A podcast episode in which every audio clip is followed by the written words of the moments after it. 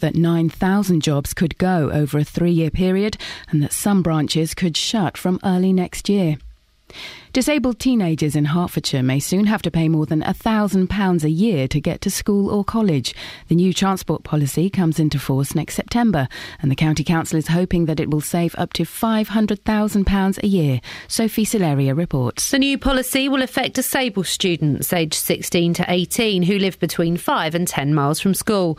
Those on a low income will qualify for help with the cost. The council hopes to save half a million pounds through a combination of charging and reducing eligibility for post 16 transport. Its new transport policy also aims to develop disabled students' skills and help them become independent travellers. A woman who has terminal cancer is having to be transported between Milton Keynes and Northampton hospitals every Friday. Jane Ellis has to undergo the trip because ear, nose, and throat consultants don't work at MK Hospital at the weekend. Our Milton Keynes reporter Craig Lewis has more. The nurses needed to take care of Jane Ellis at home aren't currently available, meaning the 78 year old is having to stay at Milton Keynes Hospital. But every Friday, she has to undertake a 21 mile journey up the M1 to Northampton because the specialist care she needs isn't available in Milton Keynes over the weekend. Then on Monday, the pensioner's back in an ambulance for the return trip to Milton Keynes.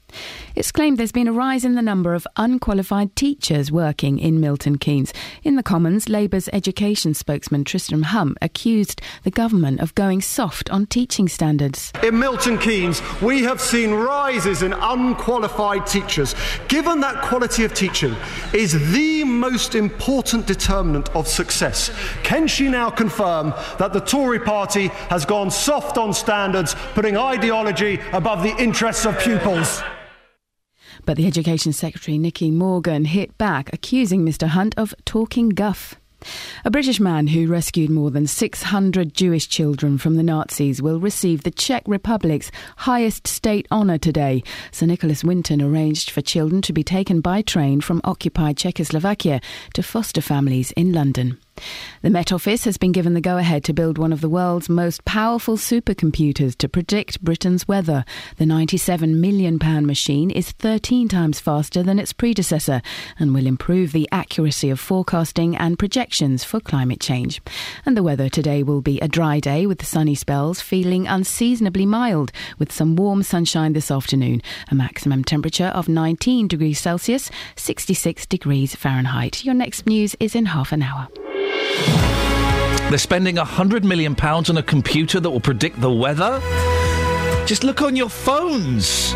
There's a, there's, there's a weather app on there. It's like a picture of a, I don't know, cloud or a sun or something. I don't know. Click on that. It does the weather for the next five days. That app comes free with phones. Why would you spend a hundred million pounds on a computer that will tell you the weather?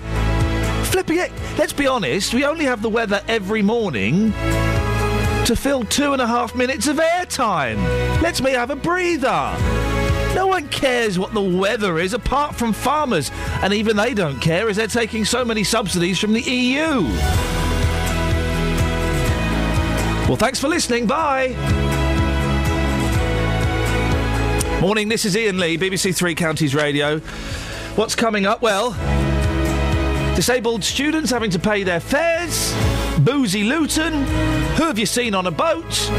What did you do to entertain your lady as she passed a baby through her body? And what are you declaring war on? 08459 455 555. Across beds, Herts, and bucks. This is BBC Yeah. Three Counties Spontaneous round of applause for that. Thank you. Betsy's in the house. Can I call you Betsy? That's a good nickname, Of course you can. You can what we like. Betsy's in the house because um, Mama Boyle Is off. She is off. She's off the boil today. Mama Boyle is off the boil. Betsy's in the house. Yes, mate. Oh, look, and Claire's turned up in time for work. Yay! yeah, yes, yeah. Um, Betsy, good to see you. Yesterday, I saw, I saw, I saw, I saw, I saw on a boat, on a boat, a boat, a boat. Not a boat, it's a barge. Oh, yeah. I don't think barges are technically boats. They're not ships. No. Uh, they're not. But I saw none other, uh, uh, none other Who's that? uh, none. Uh, well, that's a famous nun from the '60s. I also saw Mr. Paul Weller. Did you? Paul Weller on a barge. Wow. And I was trying to be all cool. yeah. It's Paul Weller. I'm like, yeah, well, you should be recognising me, sunshine. And I was with my two boys, and I said to them, we went for a little bite to eat, and we had to walk past Paul Weller's barge again. And I said, oh, someone very famous on that. Who was it? Paul Weller. Paul Weller? Yeah, Paul Weller. He's a singer and a guitar player. All right. And as we're walking past the barge, which one's Paul Weller? Oh, flipping it, you little. so I kicked the youngest in the water. That caused a distraction. Everything was fine. So this morning, who have you seen on a boat? Ever seen any, anyone on a boat? Uh, I've seen loads of people on a boat before. Excellent stuff. Oh eight four five nine four double five five double five. Who have you seen on a boat? Hey, there's a coincidence. I was talking about Paul Weller, and this is a song. This is a song. This is a song, and he did songs.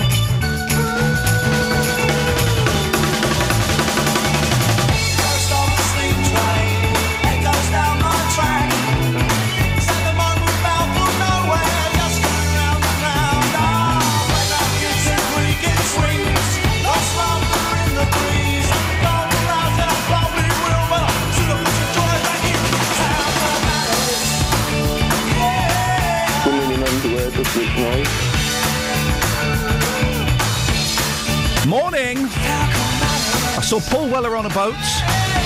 Who have you seen on a boat? Doesn't have to be famous. Could be a captain. Could be a baby. Uh, Could be a blind man. I don't know. Oh eight four five nine four double five five double five. Let's just check in with uh, Ben. Ben, wh- wh- how are you feeling this morning? What, what, what's uh, what's floating your boat? Women in underwear does look nice. All right, mate. Calm down, please. For goodness sakes, give us. Kelly, you're right. You look a bit grumpy this morning. What's wrong? I am not in a bad mood. All right, guys. All right. I don't know what your beef is this morning. Now, uh, disabled teenagers in Hertfordshire may be forced to pay more than £1,000 to get to school. Herts County Council say the new transport policy plan could save them half a million pounds a year, but at what cost? Well, Sophie Solari has been looking into this. Sophie, what's going on here? Okay, so Iain, the plan is to charge Hertfordshire's disabled teens, as you said, to ride their bus to school. And the plan's set to come into action next September. Now, these teenagers' families will have to contribute over a £1,000. To be exact, it's £1,173 per year if they live between 5 and 10 miles from their school. Right. Then, uh, if they live beyond that, um, beyond that 10 miles, then a individual assessment will have to take place to see if they can be helped at all. Now, the Herts County Council say they seek to develop disabled students' skills and help them become independent travellers. With this plan, a county council hall uh, report has estimated that the new proposal will also save them five hundred thousand pounds. Sorry, what does the, the develop disabled student skills? What does that mean? I know, I, I don't know what that means. and I'm pleased that you're speaking to the council later. Well, I'll ask them. I'm not entirely sure. I, th- I think what they're trying to say is is that people can take responsibility to be able to get to school themselves. They if can they pay. can walk. They can pay. They can either pay or they can walk, and they'll be given maybe help to do that with a with a friend. Is this uh, that's nice of them? Is this applying to everyone? No, actually, it doesn't. Herts County Council's plan is to provide free transport for those attending their nearest suitable school. So, if it's if you go to a, a, a school that's more um, at more distance than your nearest one, then that's when you have to start paying. Um, if you can walk, however, then you have to go to that one. Of course, that doesn't actually um, help if your further away school provides you more support. Yeah. Um, you know, if you're blind or if you you've got other disabilities, then obviously your nearest school may not have that, you know, the, the support that you need. They also say they'll help those students from a low income family, so it is also means tested. Okay. Again, they say they want to support young people whose help um, it needs it most, such as the youngsters with learning difficulties and uh, people that can't afford to pay. But that means, of course, then it, you have to charge other people to do so. We've got someone uh, later on we're speaking to. Sophie, who is it, please? Yeah, from seven, you're talking to Georgie Royston. Now, she's 20 years old. She's registered blind and up until last year was in full time education in Hertfordshire. Uh, her and her family chose for her to go to a school 15 miles away, like I said to you earlier, because it had the best support for her disability. So she needed to take the school bus. She was desperate to take that school bus, or she wouldn't have got to school at all. She can't drive and her Mm. parents work. She told me yesterday that if this plan had come into place last year, her and her family would be looking for over a thousand pounds right now, and that really would have pushed them because already her family have to help her quite a lot with her blindness. Um, so yeah. She would have had to have paid. However, um, we all have the right to go to the best school, especially our sixth form. We all get a choice, and um, if Georgie's blind, she can't drive herself. Plus, we'll hear from the council, which you have to uh, speak to about their new plan, and a local Hertfordshire disability uh, charity. They're called HAD. They support people with disabilities, and the inst- interesting thing about them is that they provide transport for people with disabilities, and they have contracts with the council. Yet they weren't even aware of this plan until I called them yesterday. Sophie, thank you very much. Before people start phoning in complaining, yes, I realise the inappropriateness of saying blimey while we're talking about a blind person, but I think you can bear with that. Thank you. Since you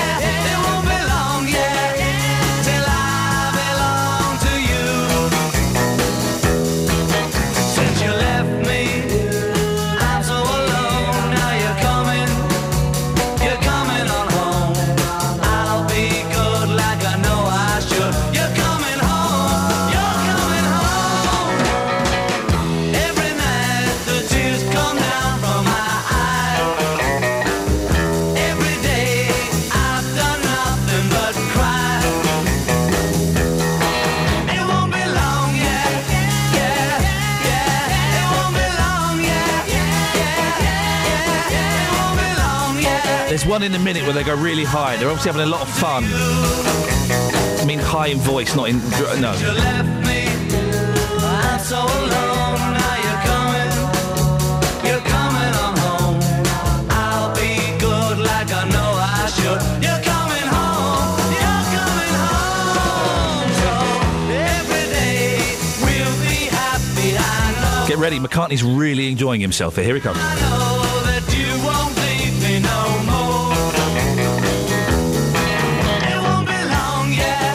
Here it comes. Here it comes. It won't be long.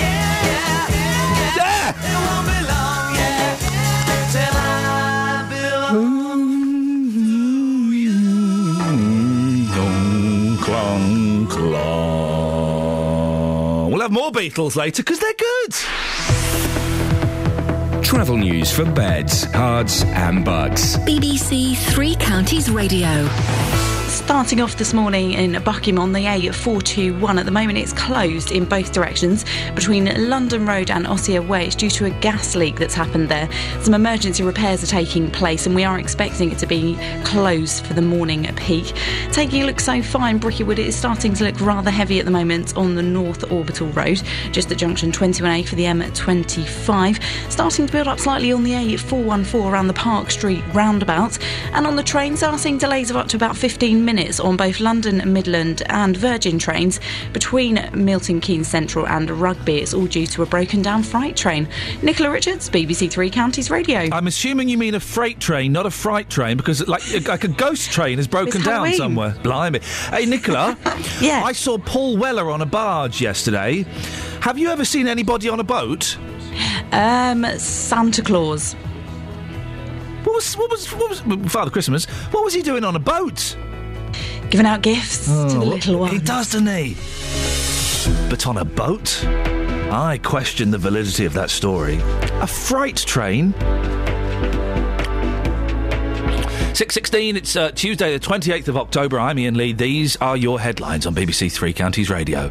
Disabled teenagers in Hertfordshire may have to pay £1,000 or more to get to school.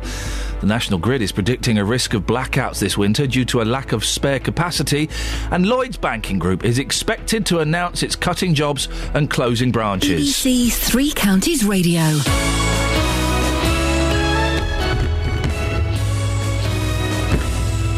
And some idiots are spending £100 million on a computer to predict the weather.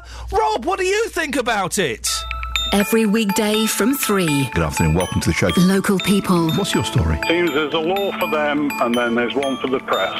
And I disagree with what they're saying. Local views. In some cases, sort of 40% loss in value on their properties. Has Kenny Luton got it right? There is a responsibility when you're paid from the public purse. Local life. Do you want to know how much my carer's allowance goes up by every April when the tax year changes?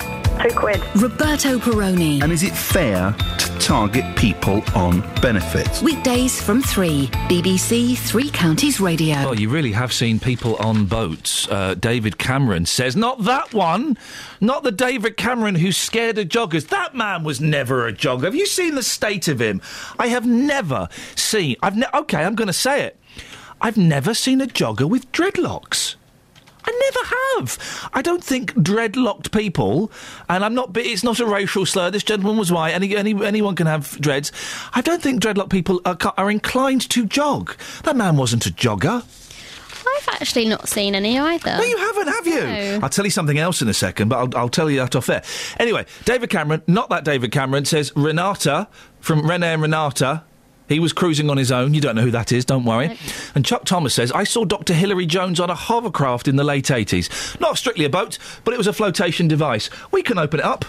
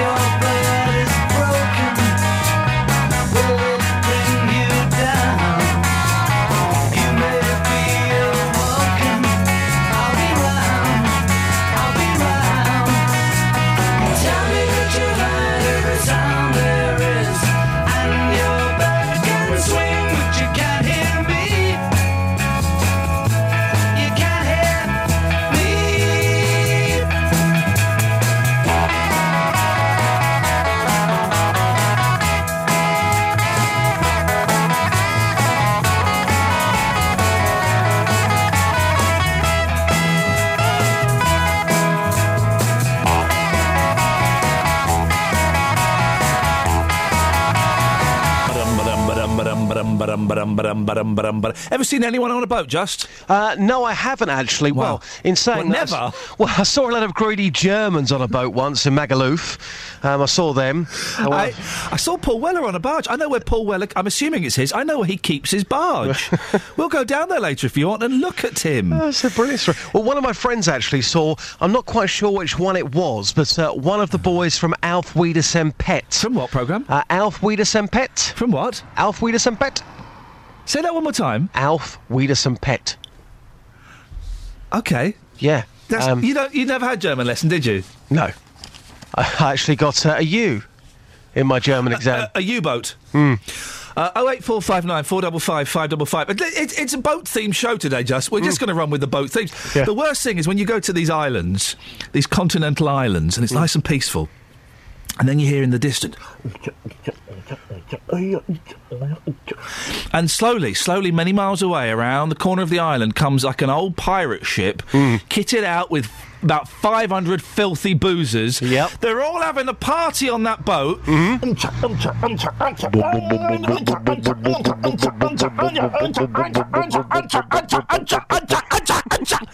And they're all having, and then they rock up on your bit of the island. No, no, torpedo number one loaded. Fire torpedoes. I saw Eric Clapton's house from a boat once. Oh, oh, oh, Justin, you, this is why I love you. Hmm. We've we've got we've got a phone in. We've got two phone ins now. We've we've got uh, who have you seen on a boat? Your boat stories. You've turned it on on the head. What have you seen from a boat, Justin? Exactly. Eric Clapton's house Oh. right in front of me. And the guy was on the megaphone saying, Eric, Eric, you going to come out and say hello? Can you imagine if you were Eric Clapton and you were listening to that idiot on the boat with a megaphone? You would not be happy, would No, you? no, not at I all. would, no, if I was Eric Clapton. And I was still drinking and uh, drugging, as, as he's famous for. I would stand on the roof of my house naked, Hmm. playing the killer guitar riffs and firing them at the ship. That's what I would do. Wow. Right, so ladies and gentlemen, this is actually brilliant. We won't get any calls on it, but I don't care. Who have you seen on a boat?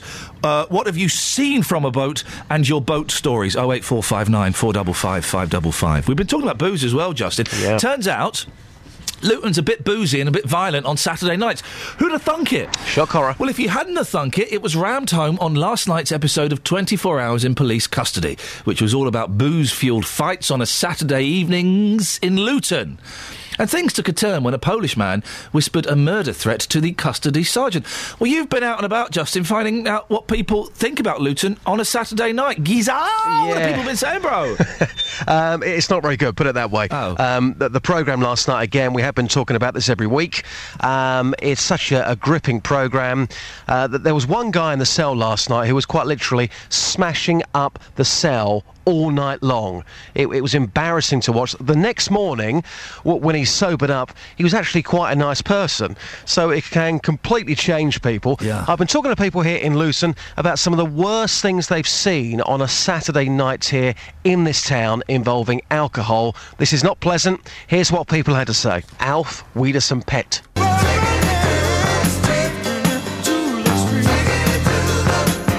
Taking it to the streets with J Dog. I've seen racial fights. I've seen girls on the floor, out in public. I've seen people just just throwing up everywhere. Fight, uh, fights. Um, what else? There's quite a few things. It's just funny. You've got to see it for yourself. It's like a movie. Luton's like a movie. That's what I'm going to say. Is it really that like bad? I mean, come on, at weekends, you say it's like a movie. It's like a movie. It's like an American movie. Stuff you wouldn't believe. you still go out in Luton? Yeah, de- definitely. Is it out of control? Yes or no? No, no, not out of control. I wouldn't go that far. To say that. Sounds it. Yeah, I know, but it's still in control. I mean, poli- well, police don't have control, but yeah. The police haven't got control. they ain't got control of nothing around here. I tell you, they just trouble like guys on the corner begging for money, and that's about it. I don't know why, but they don't trouble the real guys who are getting into fights and getting drunk, but they trouble the guys that on the floor asking for money. Where's the sense in that? Um, where do I start? Really? Uh, well, I live in town, which is quite noisy. Um, most nights I just hear people shouting, running across the streets, um, throwing up left, right, and centre. It's just terrible, really. Um, about an eight-man fight, glasses being thrown, bottles being thrown, people scrapping everywhere. Is it really that bad here compared to other town centres? I'd say, yeah, it's probably a little bit worse than most town centres, but I've seen quite bad things in other places, but it does get pretty bad sometimes. I wouldn't want to walk around here at night, some, do you know what I mean, on my own. So when you were in the pub then, when it all kicked off, you're standing there and bottles and glasses are, are flying past your head. Yeah, pretty much, yeah. And it must have been terrifying. Yeah, it was quite terrifying, yeah. I just stood out of the way and kept myself to myself and let the bouncers deal with it. Just lastly, do you think Luton is out of control here at weekends? Do you think this town has, has unfortunately lost that control element now? Yeah, pro- pretty much, yeah. I think it's getting along that way. I think if it escalates any more, then it needs to be addressed in a serious Now, come on, Justin. Mm. He's been in a pub in Luton with bottles flying past his ear, like the ballroom, the, the, the barroom brawl in Convoy. I don't think so. According to him, I mean, every single person had a story. That first guy comparing it to an American movie. That's how out of control it is, according to, to most people here, uh, when it comes to boozing in Luton at weekends. Just, you know, uh, introduce Eddie Grant, Electric Avenue. Oh, yes, absolutely. Uh, Eddie Grant, of course, famous for being in the Equals. Uh, then he goes 80 style with this one, a top tune, Electric Avenue. Get those radios cranked up as we say. Oi!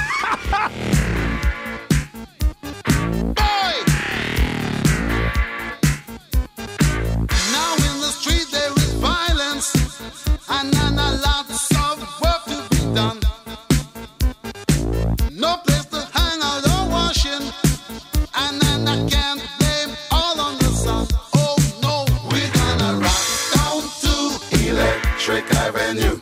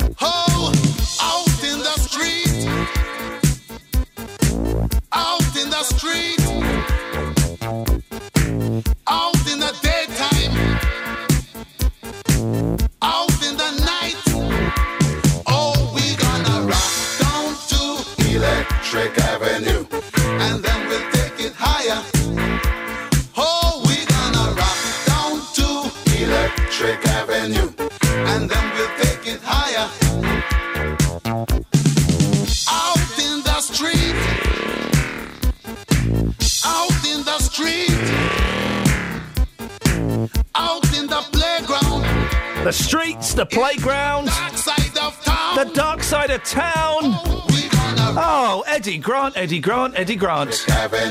Eddie higher. My boys would probably call him Eddie Grunt if they knew that the word grunt also meant blow off. We had a massive argument in the car yesterday about the last train to Clarksville. Or as they call it, the last train to Fartsville. For goodness sakes.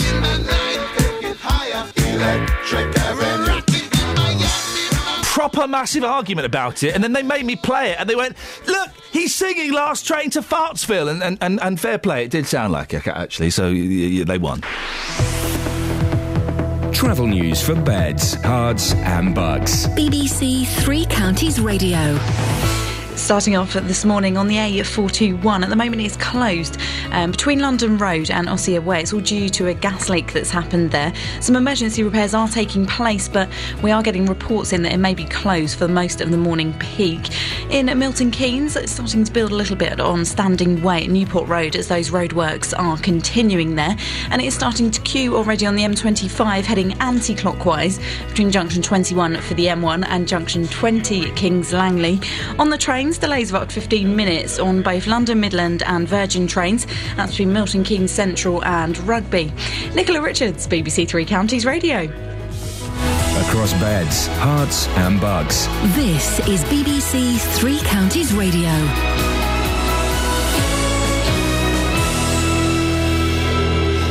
6:30 with the headlines. I'm Nicola Haisler. Disabled teenagers in Hertfordshire may soon have to pay more than £1,000 a year to get to school or college. The new transport policy comes into force next September, and the county council is hoping that it will save up to £500,000 a year. National Grid is expected to confirm this morning that the risk of blackouts this winter has increased significantly from last year. The operator of the National Power Network will say that the spare capacity has fallen to a seven year low. It's thought Lloyds Banking Group will announce that it's cutting jobs and closing branches when it publishes its latest financial results this morning. Lloyds, which is a quarter owned by the taxpayer, is expected to shift towards automating more of its routine back office functions.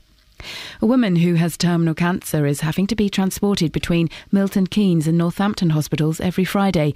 Jane Ellis has to undergo the trip because ear, nose, and throat consultants don't work at MPK Hospital at the weekend. The Met Office has been given the go ahead to build one of the world's most powerful supercomputers to predict Britain's weather. The £97 million machine is 13 times faster than its predecessor. Three Counties Sports. BBC Three Counties Radio. Charlie Austin scored a goal in each half as Queen's Park Rangers beat Aston Villa 2 0 at Loftus Road to move off the bottom of the Premier League. The QPR manager Harry Redknapp says he's delighted to see his team finally get the result their recent performances have deserved. We drew here with Stoke, beat Sunderland. Missed a penalty, five minutes to go against Hull. We should have got something out of Liverpool. But we've come and done it again today. I said to him, it's no good do- doing it against Liverpool and then not doing it, you know, the next game. We've got to do that every game. If we do that, we've got a chance. MK Dons play Sheffield in the fourth round of the League Cup this evening with no fresh injury problems. Kyle McFadzean will re- will return after a head injury kept him out on Saturday, and Teen- Dean Bowditch will be fit to play after recovering from a groin problem. Tonight's game is a chance to progress to the quarter final of the competition for the first time in the club's history, and manager Karl Robinson feels his side is ready. We're very uh, aware of the enormity of the challenge. It's a very, very good Sheffield United team. But we also are, are aware of what, what the prize in store is. So we're uh, we're looking forward to the challenge. But Sheffield United will be in exactly the same boat. They'll feel they can come to Stadium MK and put a performance on and win. In the first round proper of the FA Cup, Weston-super-Mare have been drawn at home to League One Doncaster, while Canvey Island will play two time winners Preston if they defeat Havant and Waterlooville in a replay. Warrington Town also entertain League Two Exeter. Warrington are managed by Shaun Reid. I mean, this is what dreams are made of for non-league football clubs. And to get a league tie at all, they won't fancy coming to our place, pal. And, and, you know, it's a bit of a leveller coming to our pitches and our level, but we'll enjoy the day and we'll enjoy the moment. Cricket now, and the England Lions squad are to tour South Africa. Uh, the squad will be announced this lunchtime. Batsman Jonathan Trott is expected to be included for his first international call up since leaving the Ashes series with a stress related illness. The former Eng- England wicketkeeper Geraint Jones has joined Gloucestershire. He signed a two year deal. More news at bbc.co.uk slash three counties.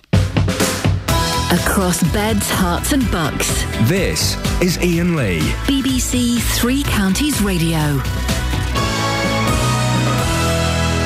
Ben, how are you feeling this morning, Ben? What gets what gets your boat afloat? Women in underwear does look nice. Yeah, I know, mate, but come on, for goodness sakes, focus. Betsy's in the house. Hello. Boyley's uh, Mama Boyle's off the Yeah. boil. Betsy's in the house. Well, yep.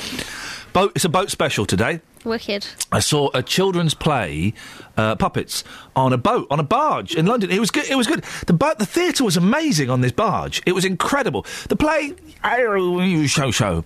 I sent them. Um, I sent them some constructive criticism. Oh. I was toying with whether I should or not. There was one thing that let me down. There was one thing I was prepared to tell them that let me down. I enjoyed it. The boys liked it. It was too quiet. It's too quiet. And I just sent an email saying, "Great, loved it, amazing venue." It was too quiet. What the uh, the voices behind the puppets were too quiet. I suspect it was a pre-recorded uh, audio track that they were playing to. Oh, got ya. But still, it was a wonderful theatre. Mm. Wonderful. Paul Weller was on the barge next door. Hey, I like Paul Weller. I got He's in a changing man. You got what? I got in his way once. Uh, oh, like the jogger and David Cameron. Yeah. But uh, so we, it was a narrow corridor, and he was behind me, and I saw that he needed to get past me, so I edged out further so that Oh. he'd have to. And he sort of touched my shoulder and Eee. said, "Excuse me." Excuse me, I'm the changing man, and it's a wild, wild wood. Said, "Thank you." Yeah. I meant to say sorry, but I don't like got- I don't like Paul Weller's music, but it was still cool to see him, and uh, you know he looked like he was having a great time. He was on a barge. I can show you exactly where his barge is if you want to know. Yeah. What? Um, It's on a canal. In London. Yeah. What was he doing? He was just um, having some jollies. With there was, it was, I guess his kids were there. Oh, yeah. He was playing with the kids. Mm. Uh, he was having a great time. So who have So, you? s- hang on. Did so- he recognise you? Probably. Who have you? s- Yeah, Did he he say? no? Did he ask for No, he didn't. No, and I didn't ask for his. So He might be telling someone right now that he saw Ian Leon. He's a boat. recording a concept He might album think about it. that that other barge that you were on is Okay, yeah. yours. You, you, you're milking it a little bit. Milking. Who have you seen on a boat? Uh, what have you seen from a boat? And your boat story? Simon's in Sandy. Good morning, Simon. Good morning, Iain and Kelly. Good morning. Oh, morning. Not saying good morning to Claire. Oh, I've spoken to Claire. Oh, okay. And you didn't you didn't get on? Well, we have very briefly. She, she's hard to get on. Uh, Yeah, no, we're not friends. no, they're not. They're, they're not. I really struggle to understand what she's saying. I'm sorry. It's, just- it's that Chinese accent, Scottish, Irish. Thank you. You're you're welcome, Simon. What have you got for us? Well, I just sort of put another angle on the boat story. Oh, and yeah. we could probably organise a celebrity cruise, a BBC Three Star celebrity cruise. Oh yeah, go on. Yeah, well, you lot, you lot obviously attend and special guests. You bring a few bands that you like, and Oh. JD does the show. You know. Because this is a big thing, Kels. Bands do this now, don't they? That you can go on a cruise with a band for three days. Uh, the Bare Naked Ladies do this. They have a cruise for three days and they perform, and then like they'll give talks as well, and then they'll go and sit with like, their fans and have dinner with them and stuff. We could do that. Is there money? Sorry, Simon. Is there money in it for us? Oh yeah, absolutely. I'm in. Big money. How much will he pay us, Simon? Well, I'll, I'll do the cooking because I'm a chef, so I, you know I'll feed everyone. So Okay, so we've got the food. We just Yeah. need some celebrities and Hey, a boat. cool. What's your normal rate of pay? You know. Well, I don't want to say, but let's just say that I've only been on air 38 minutes this morning. I've already earned this month's mortgage. Well, well. Exact. Well, well, exactly, He's Simon. got a small house. Oh, eight four five nine four double five five double five. Oh, whoa, Karen Carpenter. Boat, it's boat special today. We're celebrating uh, the magic of boats. Who have you seen on a boat? What have you seen from a boat? And your boat stories. It's six thirty. I've not even looked at the papers yet. Blimey! Oh, rubbish. Boom, boom, boom, boom, boom, boom. Long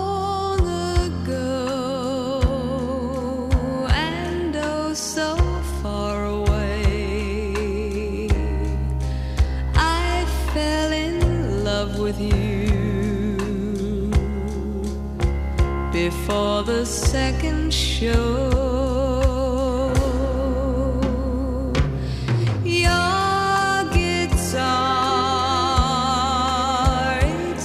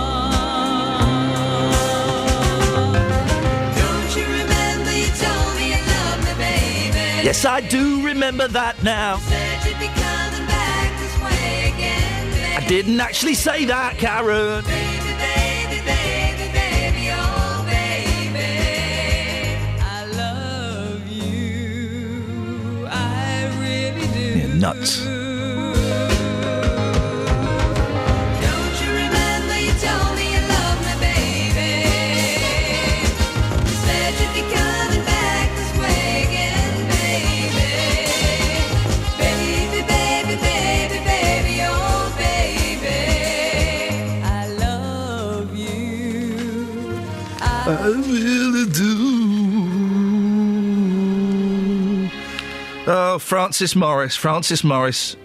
Ooh. What are we going to do with Francis Morris? Well, we should lock him up. I'll tell you who Francis Morris is. He's an old man. Francis Morris is still driving his car despite being just days short of his 100th birthday. Here we go again. He regularly pops to the newsagents in his blue VW Polo to buy his newspaper, which I'm guessing is the Express, as he's in the Express, as well as going on the occasional shopping trip. Little bit premature. He's not 100 until November the 2nd. That's a lot of days. It's a lot of days away. Hmm? It was only when he went to work on the buses as a young man before the war he had to prove his skills to get a licence. Oh dear. Ask for the secret of his longevity. Francis replied, Keeping busy. I keep busy. And I drive very slowly. You know I'm not a fan of the elderly driver, uh, Betsy. Mm. Sorry, you're, you're chomping on a, an apple? Yep. What kind is it? An apple, What kind of apple is it? reddish. Well, I mean, I don't know its name. Is, Barney? for goodness sakes, are you, are you chomping on cocks? What is it? Granny Smith? What is it? Cox. I feel sorry for this jogger. Secure. He's not a jogger. I mean, look at the state of him. Anyone can jog. no, they can't actually, mate. And I think you should reconsider that before you say that. Anyone can jog. Oh, okay. So- to jog. sorry. You can kind of learn to jog and get fit, and then you can jog, and then anyone can. Well, hang on a minute. Well, that yeah, no, but that, that that means you're starting from a level of not being able to jog. But it's not that you can't jog; you just mightn't be very good at it. Well, you just no, hang on a minute. But you just said people can learn to jog. That implies let's and work I backwards. didn't mean it like that. I Well- just meant everyone can kind of jog, Yeah. and then you get better at it by practice. It's, di- it's difficult, isn't it, when um, all you've got are your words to communicate oh, with. sorry. Can people jog or not? yes, Who? Everyone, When? all the time. Now? Yeah. Fair play. She pwned me. She pwned you. This guy's shocked. If you can Da- walk, you can jog, basically. That's not true. You can also run. Oh, you really are pushing it now. Walk backwards. Shocked David Cameron was barged into by a jogger yesterday in an appalling security blunder. Bodyguards were escorting the Prime Minister out of a civic hall when dreadlocked Dean Farley, 28, clattered into him. This guy then goes on Twitter, as you would. Fair play, if you just knocked over the Prime Minister, you didn't knock him over, he bumped into him. That would be kind of, I'm not saying do it, but that would be a cool claim to fame. So, uh, uh, uh, this jogger, in inverted commas, tweets So, I'm all over the news as the protester that attacked David Cameron in Leeds. Yeah, if you're called brushing into someone while running, then getting assaulted by half a dozen coppers in suits attacking. I blame David Cameron for this. You should always have your eye, eye open for joggers and look where the joggers. If the jogger's coming, it's harder for them to slow down because Have you seen it? Have you seen the clip? No, mate. He looks like um, the the jogger has actually just ran into him. He's not running straight. He's running across. Right. So, So you're as agreeing with me, David Cameron. It's David Cameron's fault. Yeah, sure, if you like. There, thanks. Travel news for beds, cards, and bugs. BBC Three Counties Radio. Starting off this morning in Buckingham on the A421. It's closed at the moment between London Road and Osier Way. It's all due to a, a gas leak that's happened. Some emergency repairs are taking place at the moment, and we are getting reports that are expecting it to be closed for most of the morning rush. The M25 heading anti clockwise is a lane closed just between junction 19 at Watford and junction 18 for Chorleywood following an accident there, so looking rather slow on camera. Also queuing on the M25 anti clockwise between junction 21 for the M1 and Junction 20 at Kings Langley. And in Borehamwood, it's looking slow on the Barnet bypass between Stirling Corner and Mill Hill Circus. And delays of up to about 15 minutes on both London Midland and Virgin trains between Milton Keynes Central and Rugby. Nicola Richards, BBC Three Counties Radio. Thank you. Uh, Nicola, I've got a very creepy email. Yeah. Can I read it to you? Please do. So we've got you doing the travel, we've got Nicola doing the news. Morning, Iain. This is from Mark in Bletchley Towers. Morning, Iain. Ah. Oh, stalker. No, just a very nice man. Stalker. Morning, Iain. We're lucky today to have two Nicolas on shift. I think it, yes, shift. One on news and one on travel. He Oh, loves dear. it. He's probably uh, yeah. Well, that's the thing. He's probably in bed, naked. Oh, don't. Oh, visions. Yeah, visions. visions. 6.47. Calm down, Mark. Tuesday, the 28th of October. I'm Iain Lee. These are your headlines on BBC Three Counties Radio. Disabled teenagers in Hertfordshire may have to pay £1,000 to get to school. National Grid is predicting a risk of blackouts this winter due to a lack of spare capacity. And Lloyds Banking Group is expected to announce it's cutting jobs and closing branches. 6.47. We'll speak to Dealey in a bit, but before that, let's get the weather. Beds, Herts, and bucks weather. BBC Three Counties Radio. Hello there. It's another fine day ahead of us today. We're being thoroughly spoiled. Um, sunny spells, staying dry. It does cloud over later on, but probably not until after the sun has gone down because it goes down so early these days. Um, temperatures hopefully reaching the high teens once more.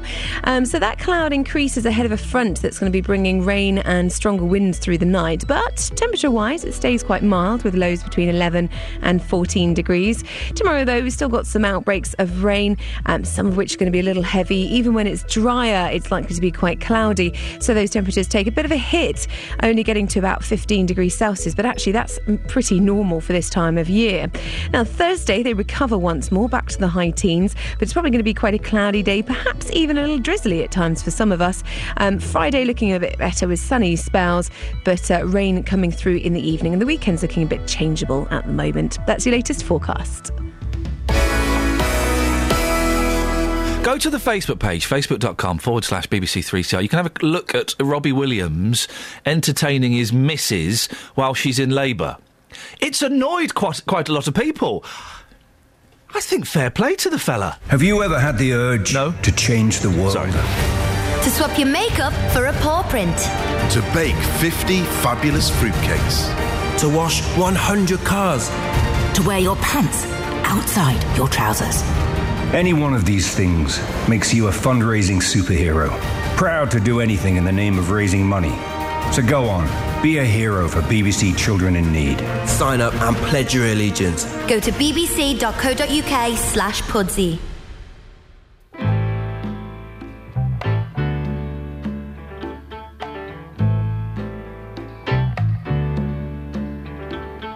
Stayed in bed all something wrong here, there can be no denying. One of us is changing,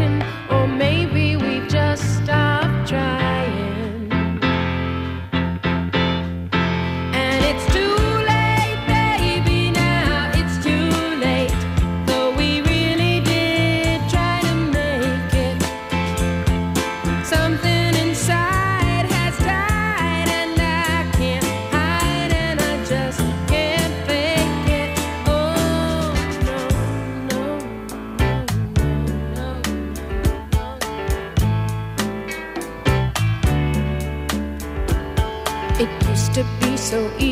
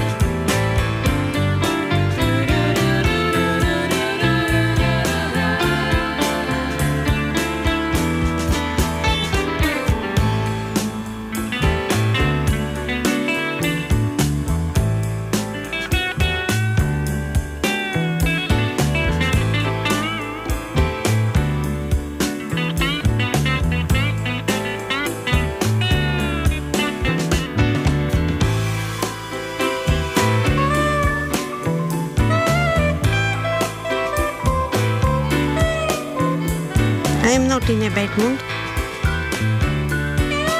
Christmas is not coming. Women in underwear does look nice. Oh, Ben, will you give it a break? Who the hell's Jason Orange? There'll be good times again for me and you. But we just can't stay together, don't you feel it too? Still, I'm glad for what we had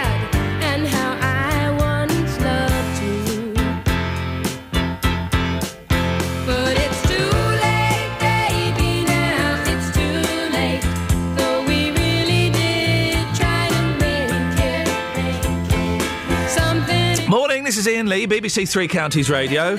Bit of Carole King, Justin. Oh, beautiful. Love. Absolutely beautiful. Hey, her book, her autobiography, is a cracking read. Mm, oh, it's a good one. Yeah. Uh, now, Justin. Hmm. There's a bit of controversy. I was I was in bed early last night. wasn't feeling very well. I had a long day out with the kids. Uh, took them to see a play on a boat. That's why we're talking about boats. And we, boy, oh boy, the boat special. Can I just say, the next call, Justin, I'm going to let you stay on the line to hear it. Well, the, next- only one I've got so far, and I have been working the streets this morning like a have. dog. Yeah. Um, the only one I've got so far is Brian Harvey. And when I asked for further details, he wouldn't give me any more details. He simply walked away. What, Brian? You've, you've voxed Brian Harvey? No, no. Somebody saw Brian Harvey on a boat. we got cracking one in a second. We got cracking one in a second. But so I missed all of this last night. I saw a little bit on Twitter. Robbie Williams. Yeah. It's in the paper here. Robbie Williams shared intimate details in a jokey in jokey Twitter videos as wife Ayda gave birth to a boy yesterday. They included her suffering a contraction and even doctors about to break her waters. And we've put facebook.com forward slash BBC3CR. We posted a cracking clip of him singing Candy, uh, which is a terrible song, to his missus while she's obviously very uncomfortable. Right? And he's got a load of flack about this. What are your thoughts? Um, well, I think when I saw the video yesterday, I thought, what's he doing? What a weirdo. It's really, really cringy. But um, he has made a video since saying, you know, thanks for joining us on our special journey. And we were doing these videos to try and help her because obviously she's going through a lot of stress. But but the cynic in me says he wants people again to go onto iTunes and download his songs. Anything for publicity. That that's my personal thoughts. it's a bit wrong. No, mate, he's having a laugh. Is he's, He's having a laugh. He's trying to listen. I've been next to a woman while she's been uh, giving birth, and it's flipping our work for the bloke. I don't know what it's like for the woman. It's our work for the bloke because you feel like you've got to do something. Yeah. Uh, and they're so miserable. So you've really got to. I, I think he's he's having a laugh. He's entertaining her. He's one of the, uh, uh, the greatest entertainers in the world, and he's she's getting a free show. You have just hit the nail on the head. He's entertaining her. That should have been private. Why Why's that got to be seen in the public? Doesn't need to be done. Keep it to yourselves, guys. Um, uh, Got some comments on Facebook, uh, Twitter. There was no amusing my lady, says David Turners. I just had to shut the flip up. um, Handsome Hackney says I still amuse her now by saying if it was me, we'd have had the baby on the Friday, not the Sunday. Uh, and Victoria says we pretended to be Darth Vader with the gas and air until I had too much and threw up in bed. Good one. Can you take it to the streets, Just? Absolutely, no Just problem. Stay there because it's a boat special. Mark's on the line. Mark, where are you? Hi, Iain. I'm near Milton Keynes. But where are you specifically? I don't say that because you get certain people like to come along the towpath and think you're a publicity um, tourist object. Well, what, what I, well you've, you've hinted at what I'm edging towards, and I can understand your caginess. Uh, you are on a boat. Yeah. Ladies and gentlemen, boat special. Yes. Within 55 minutes, we get somebody actually on a boat. Brilliant. Awesome. Yes. Oh, God. Shall I add to that for the amusement? I'm a qualified RYA MCA coastal skipper, oh. which is Royal Yachting Association and Marine Coast Guard Agency. They're the people that do the shipping forecast. So you can drive boat. You can I've- legally drive boats. Yeah, across the Atlantic, um, Channel. Well, I have to Uh, ask you. I have to ask you the three questions, okay, Mark? First of all, okay. who have you seen on a boat? Oh, a long list. Um, Give us the top three. top three: Harrison Ford, Timothy Weston, Prunella Scales, Ladies. and Oh. the gentleman that plays Poirot. Oh, ladies and gentlemen, the gentleman that plays Poirot. What a guy! Okay, okay, okay. What have you seen from a boat? Uh, I've loads. I've come up the Thames. Yeah. And I, I tried the one time I thought, oh, there's got to be an easier way of doing this to try and work out where it, where the entrance is into the canal. So I started ca- counting the bridges Yeah. and lost count. But obviously, you see the Houses of Parliament. Yeah. We went under the ta- under Tower Bridge um, just as it was closing. Which Oh. was quite amusing. That was the gap in exciting. between the, the road. And just, you know, Finally, Mark, your boating story, please. what sort of boating story? Any darling? boating story you fancy? Um, you've caught me. Oh, hang on a minute. I've, I've been, I've, I've been, I've been on boats. I've been living on my boat for over 28 years. Um, Blimey. oh, I know. Yeah, I on. know. Here we go, here we go, Um, here we go. I've delivered two children, one boy and one girl, over the years. On your boat? Not on my boat, on the other people's boat. Were they were they your children, or you just you no, were just no, no, helping no, out? they were other people's. Lark, ladies and gentlemen, it- it- it- it- there's there's your podcast, guys. Wow. There's it, Mark. Incredible. Thank you. Why has he never rang in before? Harrison, oh, that's brilliant, Mark. Do call in again. Harrison Ford, the bloke that plays Poirot, and he's delivered two babies on a boat, and he's been underneath Tower. Uh, the, the is it Tower Bridge, the flappy one? He's been under the flappy bridge as it closes. Justin, How can I top this? I've only got Brian Harvey so far. I think we should probably both go home, shouldn't yeah. we? Well, I think we've peaked. What a great call. Justin, thank you very much. What a cracking call, and it was a great call. Your call doesn't need to be as good as that. I can't imagine Harrison Ford or the bloke that plays Poirot being on boats. I just can't imagine it. It's great. What a, what a great day we're having so far. What? Sorry? What a great day we're having so far. What would far. they be doing on boats? Boating. I suppose so. Oh eight four five nine four double five five double five. And how did you entertain your lady as she passed a baby? Um, well, uh, between her legs. You know, I don't need to go into the graphic detail. You know what happens. Oh eight four five nine four double five five double five. BBC Three Counties Radio. Let's get the travel news. Travel news for beds, cards, and bugs. BBC Three Counties Radio. Starting off on the A421 at the moment, it's closed between London Road and Osier Way. It's due to some emergency repairs taking place after a gas leak has happened there. So far, the A1M, that's looking rather heavy on the sensors around junction 8 for Stevenage. And the M1 starting to build up, heading southbound between junction 11 for Dunstable Road and junction 10 for Luton Airport Spur Road. Take a look in Harpenden, it's looking very heavy at the moment on St Albans Road, just around Station Road. And the M25 heading anti clockwise, there's a lane closed at the moment, just between junction 19 for Watford and junction 18 for Chorleywood, following an accident there.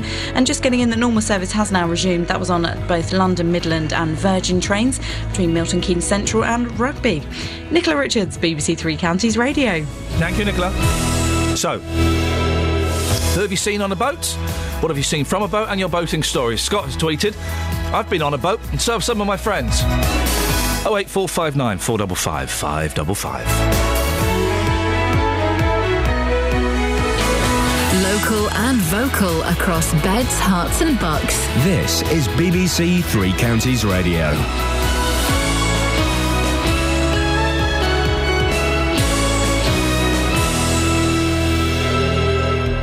Good morning, it's 7 o'clock. I'm Nicola Haisler. The headlines Disabled teenagers in Hertfordshire may have to pay £1,000 to get to school. National Grid is predicting a risk of blackouts this winter, and Lloyds Bank is expected to cut jobs and branches. BBC Three Counties Radio. Disabled teenagers in Hertfordshire may soon have to pay more than £1,000 a year to get to school or college. The new transport policy comes into force next September, and the County Council is hoping that it will save up to £500,000 a year. Sophie Sileria reports. The new policy will affect disabled students aged 16 to 18 who live between 5 and 10 miles from school. Those on a low income will qualify for help with the cost. The council hopes to save half a million pounds through a combination of charging and reducing eligibility for post 16 transport. Its new transport policy also aims to develop disabled students' skills and help them become independent travellers. National Grid is expected to confirm this morning that the risk of blackouts this winter has increased significantly from last year.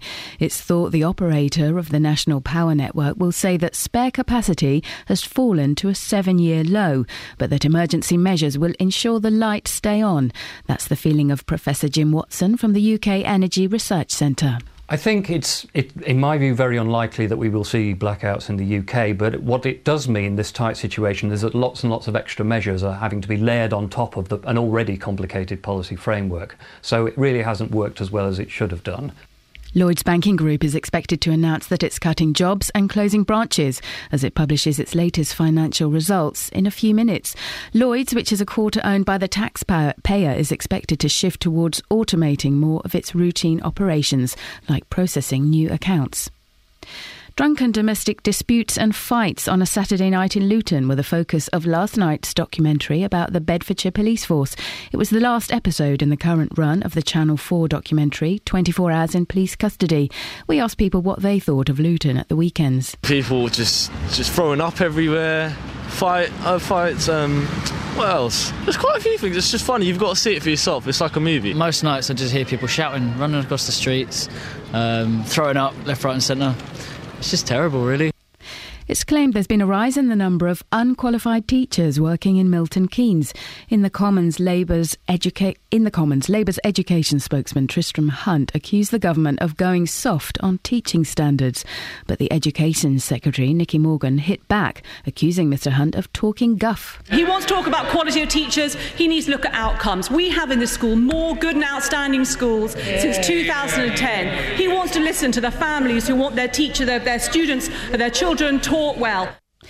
The Met Office says it's on the verge of a step change in predicting Britain's weather. One of the world's most powerful supercomputers is to be installed at its headquarters in Exeter at a cost of £97 million. Here's our science editor, David Shukman. The key measure for supercomputers is speed, and the one ordered for the Met Office will do 16,000 trillion calculations every second. This makes it one of the fastest in the world. It'll handle far more data than the current computer, and this should generate forecasts that reach further into the future and give more detail for local areas. Updates will be possible every hour rather than every six hours as now. But Britain has notoriously fickle weather, and the Met Office is often accused of getting it wrong. For example, it forecast a barbecue summer in 2009, which brought heavy rain instead. And the weather today will be dry with sunny spells, feeling unseasonably mild with some warm sunshine this afternoon. A maximum temperature of 19 degrees Celsius, 66 degrees Fahrenheit. More news and sport at 7:30. Nicola? Yes. Did that woman in the government actually use the word guff? Yes, it's in inverted commas. She did. That is not me saying that. That was her quote. That's the coolest. Can we? Can you? Because it wasn't in that bit you played. Can we, is the audio of that? Does that exist? Uh, I'm sure it exists somewhere. Whether I can get my hands on it, I'm not sure, but We- I can look. Nicola, thank you very much. We'll hunt it down. Today on BBC Three Counties Radio. From 9. The JVS Show. With the big phone in, the hottest topic of the day, and your consumer problems. From 12. Nick Coffer. And I'll be opening the doors to our doctor's surgeries. GP Dr. Kenton Batt is here to answer all of your health questions. From 3. Roberto Perrone. I'm here with a roundup of the day's news, the latest travel, and your stories. From 7. Three Counties Sport. With live commentary from the fourth round of the League Cup as MK Dons host Sheffield United. Today on BBC Three Counties Radio. Morning. It's Iain Lee, BBC Three Counties Radio. Busy, busy show. So, some disabled uh, students in Hertfordshire will have to pay over a thousand pounds to get to their school. Is that fair? We'll speak to uh, some people involved and get their sides of the story.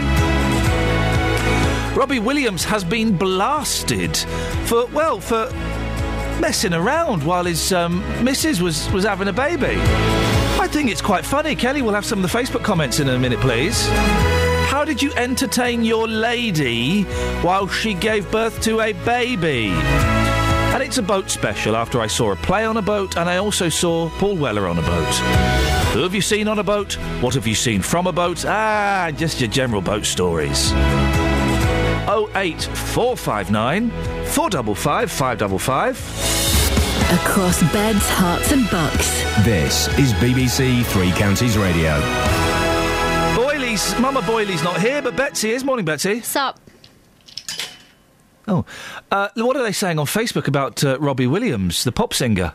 Dave says he's a plum. Oh, Marie says, divorce, please. I'm not sure if she's his wife. No. Uh, Alex says, Divorce, please. I didn't know he was having a baby with another woman.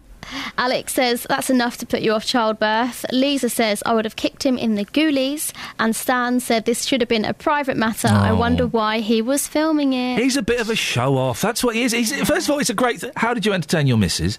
First of all, it's a great thing that he's doing it. Imagine that if if my wife was giving birth.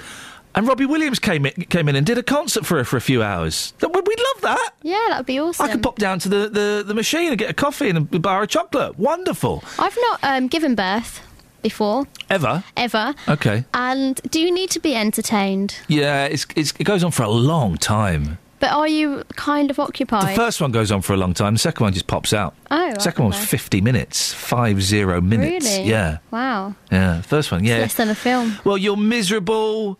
You're high on drugs. You probably like that bit, youngster. Um, and it, I mean, yeah, it's hard work and it's very sore down there. I'm told it's hard for the fella as well. What did you do? I um, played Eva Cassidy on the uh, iPod. Oh. Yeah, I know it wasn't the greatest. Uh, What about the second one? Nothing, didn't do anything. I lied to my wife during the second one because I knew they weren't going to give her an epidural because I knew the baby was coming out. And I lied to her and said, The nurse has just gone to get the epidural because you're lying to me. I said, I am not lying to you. They said, "Oh, You better not be. I was lying to her. Oh. I lied to my wife while my second child was born. But oh. it was a cruel to be kind lie. Yeah, it? oh, it's just being cruel to be cruel. 08459 455 555. Across beds, Herts, and bucks. This is Iain Lee. BBC Three Counties Radio.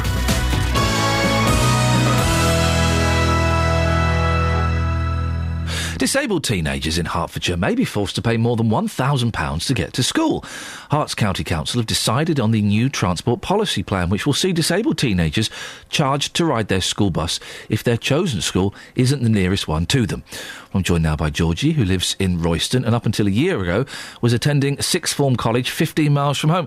Morning, Georgie. Morning. Georgie, re- re- explain what your disability is and how it affects you, please. Um, so I'm registered as, as blind or severely visually impaired, and so I'm not able to drive, and um, you know I'm not able to see small print and, and things like that, which obviously affect me getting to school. And once I'm there, I need some level of support. I'm able to attend mainstream schools, but I just need the um, equipment or, or the um, things produced so that I am able just to read and get on with my work. Now, this you, you've left education now, so this doesn't affect you. But but if this had been brought in last year, it would have affected you, wouldn't it? Yes, it would have. Why did you jo- choose to go to a school that was 15 miles away? I'm assuming there were some that were closer. Yes, there were, but the thing is, you, although you may be able to attend certain schools due to your disability, you might be able to get around, and they might be prepared to, to you know, just over what they have to be. You want to get to the best, and I went around choosing schools and going in and speaking to their support staff and seeing who were going to give me exactly what I needed, no more, no less. And you know, it's it's also about whether maybe your friends are going there and and how good the school is in general. And it shouldn't be that your decision is based purely on what's closest because otherwise, you know, you, you can't go because of money. It should be that you get to choose whatever school you want to go to, just like any other student. Well, uh, yeah, exactly, just like any other student. And, and, and wouldn't any other student be forced to pay this money as well? So why should it be different for disabled people? The thing is, when it comes to being a disabled parent, especially, a lot of costs uh, are taken into account. You know, my, my family, I'm able to walk around and do all of that, but my family have still had to put in a lot of money. And disability living allowance for, for certain levels is going to be withdrawn. For me in particular, I'm going to have my disability living allowance taken away. Um, I'm not able to drive, so I can't be independent in that sense anyway. And I'm going to keep having to pay whatever prices on trains, on, on anything like that that goes up and up and up. I'm going to still have to pay it without the support of disability living allowance.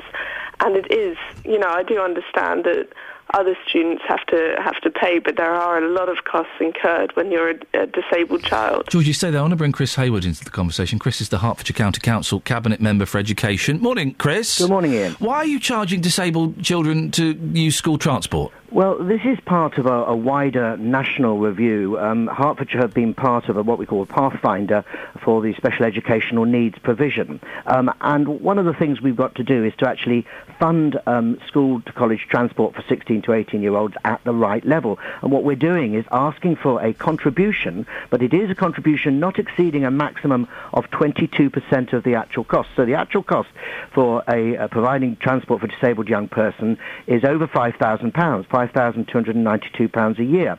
Actually, the maximum contribution that we're inviting is £3 and 5 pence per journey for those travelling for five So miles more. £1,173 a year.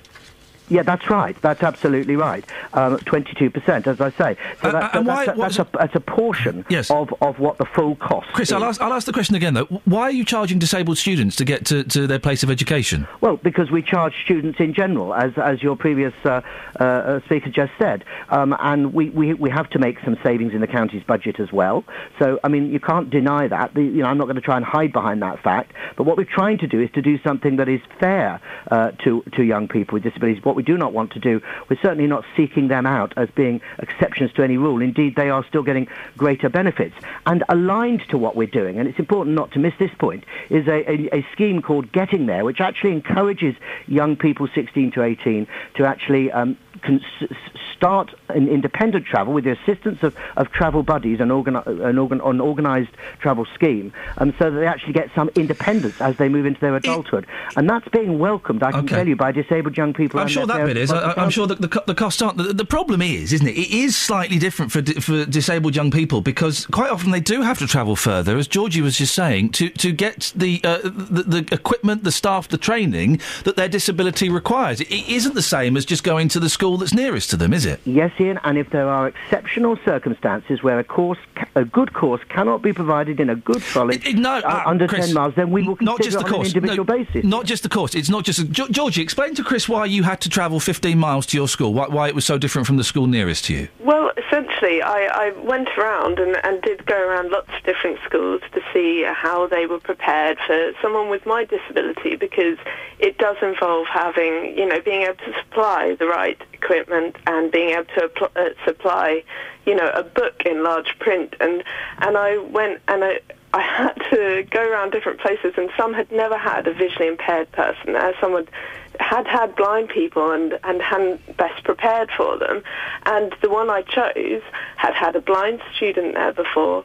Um, they knew exactly what I needed. They knew how to create it, how to give it to me, and not.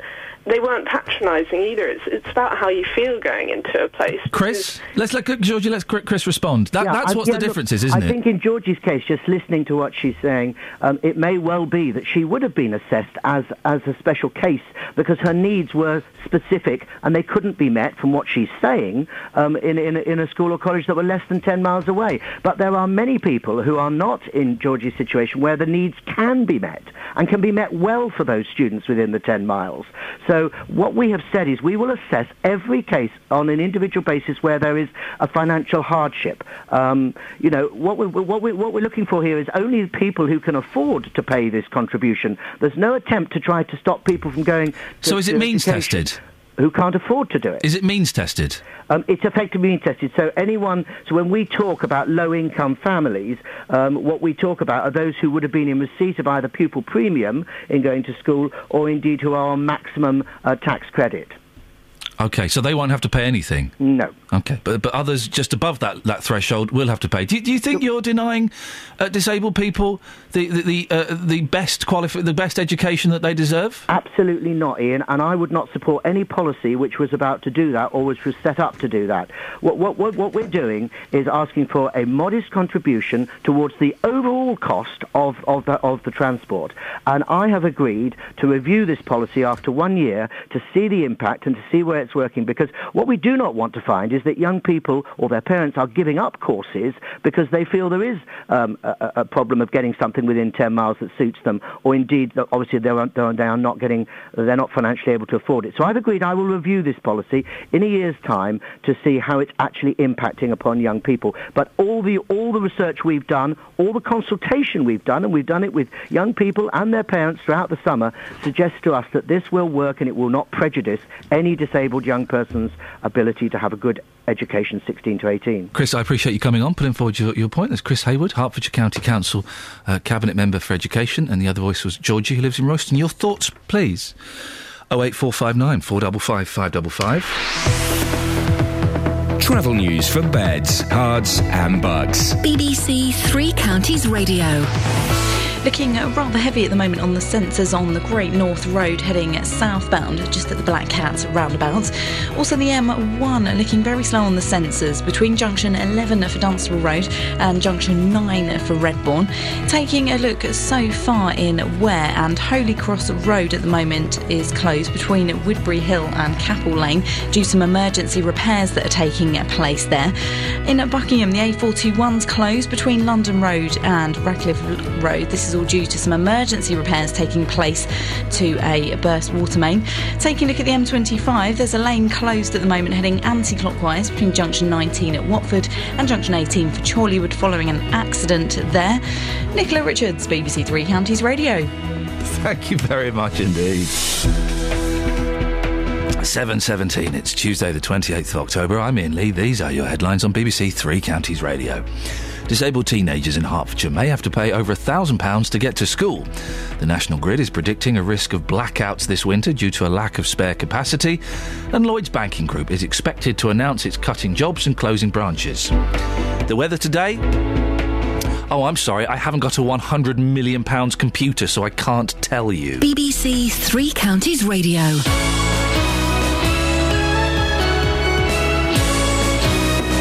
A £100 million computer to predict the weather? Are you nuts? It's all about the food. There's going to be stuff flying around Yeah. everywhere, isn't there? Yeah. We've been very clever with the dishes today because all of the dishes can be adapted for pies. Nick Coffer's Weekend Kitchen. Absolutely delicious, beautifully flavoured, perfect seasoning.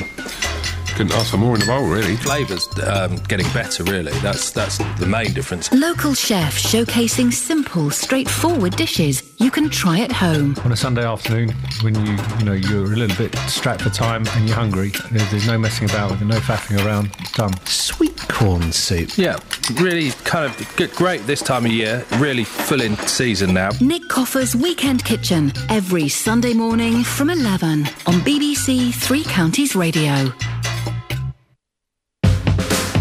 Across beds, Herts, and bucks. This is Iain Lee. BBC Three Counties Radio. It's, um. I'm having an argument with someone on Twitter about the blooming Velvet Underground. Turns out. Most bands in the you know everyone says the '60s, Kelly. Everyone says in the oh the '60s, the '60s were great. '60s were so great. They weren't. Were you there? No, what? Hmm?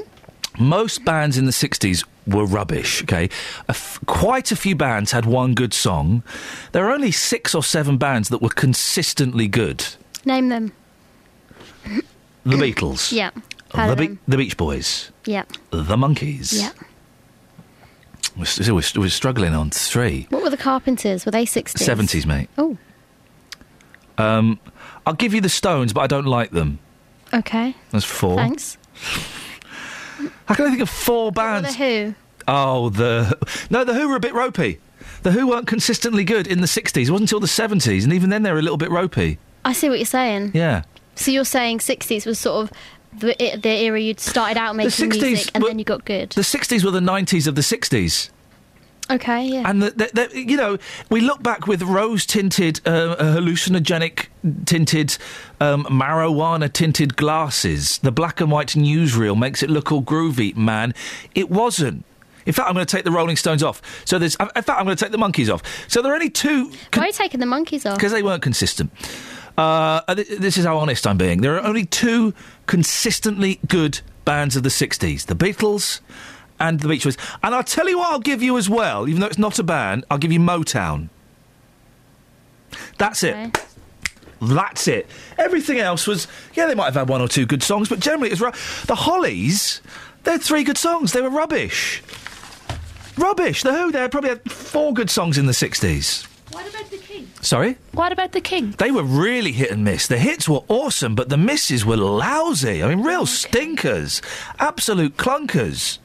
Don't get me started on Jimi Hendrix. He couldn't even play the guitar. Um, oh, look, Mum, I can play the guitar with my teeth and do a wee wee on it. Well, just play a song, He never said, "Look, Mum, I can do this," because she died really young. All right, someone's read a book. About Jimi Hendrix. Oh eight four five nine four double and the Velvet Underground were rubbish. Apart from a couple of good songs. Do you know what you should? Be, you should. You know when they have music shows and they have people talking about it. it Yeah. You should be one of them. I've done them. well, all of them. I did a lot of them. Only paid 200 quid and I was on too many of them, so I, I vowed never to do them again. Oh. 0845... 250 quid. It's only 10 minutes work, but still. 08459 455 555. Can you name a band from the 60s that's not the Beach Boys, the Beatles or Motown? It's a cheat that were consistently good. You can't do it. Most of them were guff. Look at you thinking. 08459 455 555. Call I just said that. 08459 The number. 455 555. BBC Three Counties Radio. Hey, turns out Luton on a Saturday night gets a bit boozy and a little bit violent. Who'd have thunk it? And if you hadn't have thunk it, well, it was rammed home on last night's episode of 24 Hours in Police Custody, which was about booze fueled fights on Saturday evenings in Luton. Well, but what's the situation like in other areas of Beds, Herts and Bucks? You can give us a call and let us know your stories, please. But uh, Trevor Molsey is from Bedford Street Angels. Morning, Trevor. Hello, morning. Uh, you, you deal with uh, people every week on the streets of Bedford. What's the situation like there? Well, teams go out uh, on Saturday night. It's not as you might describe it there. Uh, Bedford's a smaller town, 100,000 people, against Luton's, what, 200,000? Uh, so it isn't uh, police camera type stuff, but there are sometimes, there is sometimes violence, uh, but usually not. It's very good humoured, but people do get into trouble. What kind of trouble? Through drinking too much. Yeah. They lose their friends, they lose their mobile, they lose their uh, cards, uh, they can't find their way, they become separated, um, and uh, they're just in a very vulnerable position, both men and women. Uh, uh, what, street Angels, what, we, we've spoken before, but what, what do you do? Uh, Street Angels put out teams. Uh, we try to get at least one team out, sometimes two, uh, of three, mixed gender. Uh, we're all Christians. We come from ten different churches in the town, and uh, we go out from t- from 10, a- 10 p.m. through to 3 a.m. That's what we ask our volunteers to do. Everyone's a volunteer. And do you ever feel threatened, Trevor? Do you ever kind of th- feel that things are getting a little bit tense for you? No, uh, we've been very grateful. Um, the police are well organised on a Saturday night in Bedford, and we've got CCTV watching over the town centre. Uh, they can spot us in our distinctive uh, red jackets with reflective uh, logos on them. And uh, we're well greeted uh, by door staff, uh, by paramedics, by the police themselves, and by young people out on the town. And they welcome. Does anyone ever tell you to jog on? No. Um, I think that could be counted on the fingers of one or one hand, probably Yeah. over the over the five and a half years that we've been going. Do you think if it, if um. Sorry, I've got a bit of a sore throat. That's why I'm sorry, at the swallowing, Trevor. I do apologise. Do you think that your team could deal with, with, with the situation in Luton? Would, would it work in a place like that? Um, there are similar teams in Luton, Right. Street Pastors in Luton, and all over the country. Um, there are teams similarly. Uh, we're trained in very simple first aid. Um, we'll listen to people. Sometimes people want to talk a lot. Um, we'll give them bottled water to help them uh, recover, maybe. Um, where stilettos have caused blisters or people, uh, girls are walking barefoot, we'll give them uh, flip-flops. Um, we'll wait with them until their left, lift arrives home. Um, and often we'll pray, quite silently, not publicly, we'll pray for God to intervene in the situation. And do they want? I would imagine most of the people out uh, having a booze up on a Saturday night would um, w- w- would uh, blanch at someone praying for them. Uh, they don't know that we're praying for them. Oh, If sne- sneaky little secret prayer. We'll do so, Yeah. but we'll just stand there silently praying. Sneaking one in. And um, because we believe God loves them, and uh, they're worth it, and we believe they're worth it as well. Trevor, I appreciate your time this morning. Thank you very much indeed. Oh eight four five nine four double five five. When did it become a thing for women to take their shoes off and walk around bare feet? When did that become a thing? Now, quite often you'll see after work women in trainers because they've worn their smart, painful shoes for work and then they take them off and they put the trainers on to get the train or drive or whatever. That's fine. But men do it as well now. Men have started. Men have started taking off their uncomfortable work shoes and putting on. Tra- well, that's just crazy, isn't it? And then the thing of boozy women walking around barefoot. That's outrageous. 08459 455 555 is the uh, telephone. Lots to talk about today. It's a boat special. I saw Paul Weller on a boat yesterday. He was on a barge. I know where his barge is moored. If you want to go and have a little look. Um, I shan't tell you uh, unless unless you uh, give us cash. Uh, so, who have you seen on a boat? What have you seen from a boat? And ah, just your boating stories.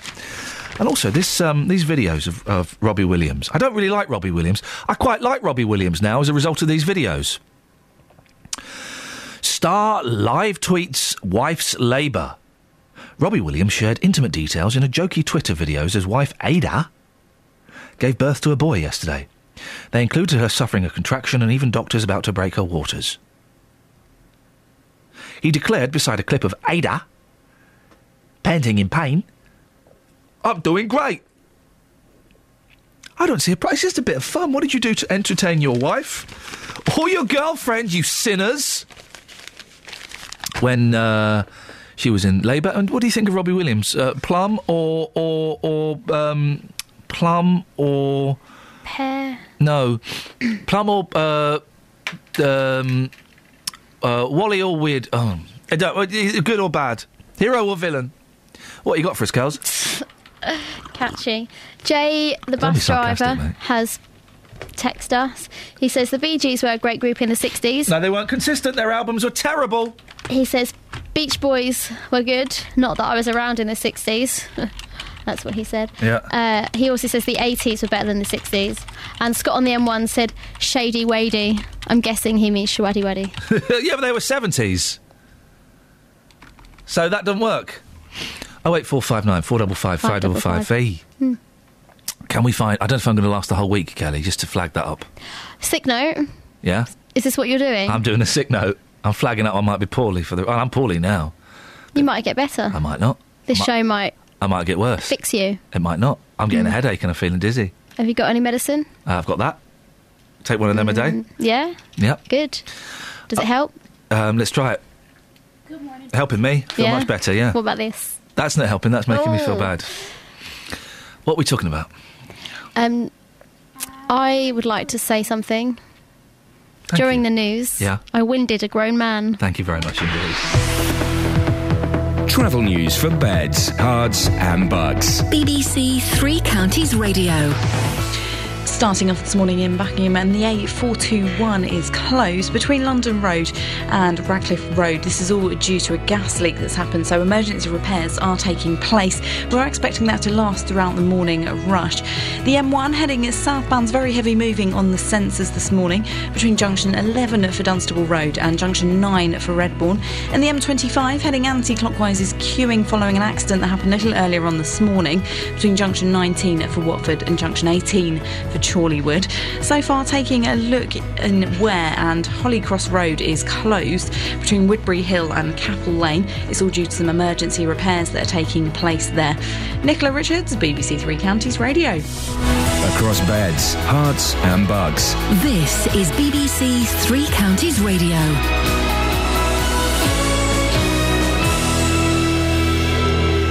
It's 7:30 good morning with the headlines. I'm Nicola Hazler. Disabled teenagers in Hertfordshire may soon have to pay more than £1,000 a year to get to school or college. The new transport policy comes into force next September and the county council is hoping that it will save up to £500,000 a year. Lloyds Banking Group has confirmed that it's cutting 9,000 jobs over the next three years and shutting 150 branches. The bank, which is partly state owned, also said it was setting aside £900 million to cover compensation claims for payment protection insurance. National Grid is expected to confirm this morning that the risk of blackouts this winter has increased significantly from last year. The operator of the National Power Network will say that spare capacity has fallen to a seven year low. A woman who has terminal cancer is having to be transported between Milton Keynes and Northampton hospitals every Friday. Jane Ellis has to undergo the trip because ear, nose, and throat consultants don't work at MK Hospital at the weekend. And a British man who saved more than 600 Jewish children from the Nazis during the Second World War will receive the Czech Republic's highest state honour today. Sir Nicholas Winton, who's 105, arranged for trains to take the children out of occupied Czechoslovakia to be looked after by foster families in London. Three Counties Sports. BBC Three Counties Radio. In the Premier League, Queen's Park Rangers are off the foot of the table and up to 19th after they beat Aston Villa 2 0 at Loftus Road. As for Villa, they've struggled for goals recently, and manager Paul Lambert says it's going to take time before striker, striker Christian Benteke is back to full fitness following a prolonged injury layoff. His injury he had was really, really severe, and as I said, that's only his second game in maybe six months or so. It's a long, long time to be out, and he may have to wait about six, seven games before he really gets up to speed. There- there's signs there, there's little signs there that I think he's he's getting there. MK Dons play Sheffield United in the fourth round of the League Cup this evening with no fresh injury problems. Kyle McFadzean will return after a head injury kept him out on Saturday, and Dean Bowditch will be fit to play after recovering from a groin problem. Tonight's game is a chance to progress to the quarter final of the competition for the first time in the club's history. Manager Karl Robinson feels his side is ready. We're very uh, aware of the enormity of the challenge. He's a very, very good Sheffield United team. But we also are, are aware of what, what the prize in store is. So we're uh, we're looking forward to the challenge. But Sheffield United will be in exactly the same boat. They'll feel they can come to Stadium MK and put a performance on and win.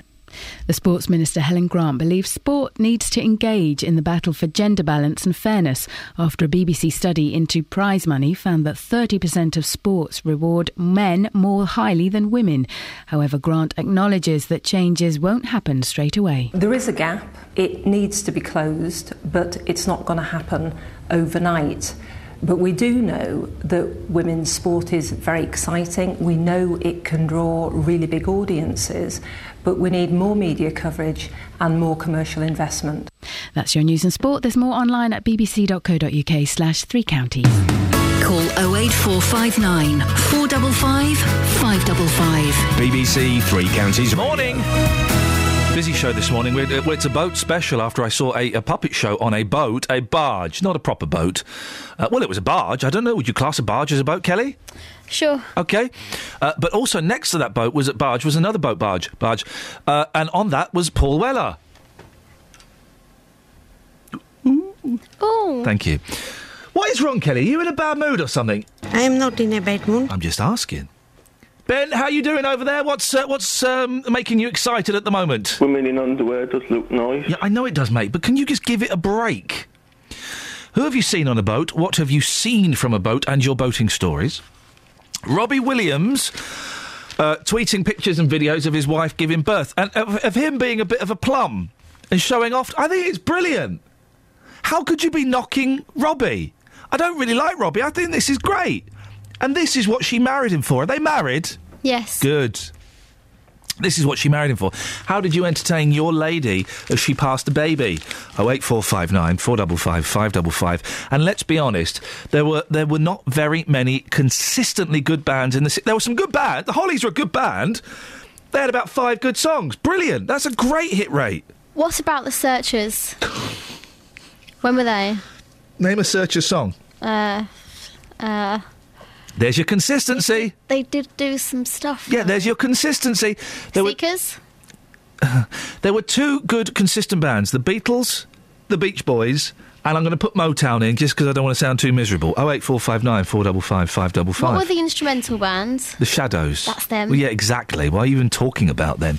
Ben's in Buckingham. Morning, Ben. Morning, Iain. How you doing, fella? All right, thank you. What you got for us today? Women in underwear does look nice. I know, Ben. That was yesterday's show. What have you got Yeah. for us today, please? Women in underwear does look nice. Ben, I know, but I just want to know. We're talking about music. What would you like to say about it? Women in underwear does look nice. Ben!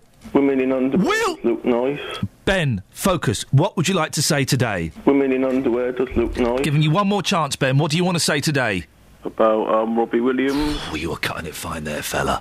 you were cutting it fine there. Go on, what about Robbie Williams? But I don't see why there's such a fuss about what he done because it only shows he's got a nice human soft side.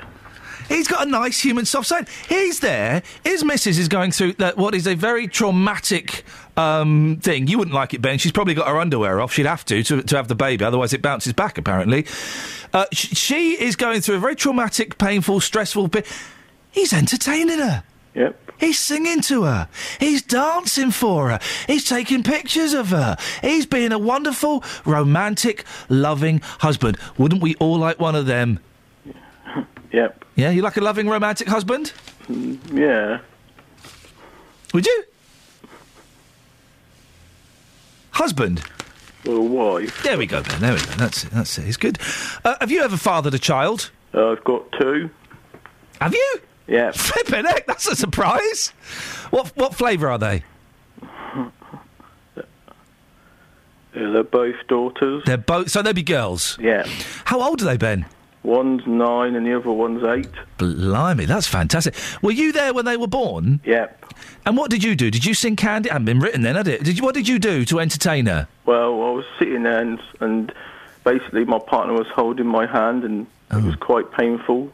What for you? Yeah. She was squeezing the hand, wasn't she? Yeah. Yeah. Yeah. Yeah. Would be, wouldn't it? Yeah.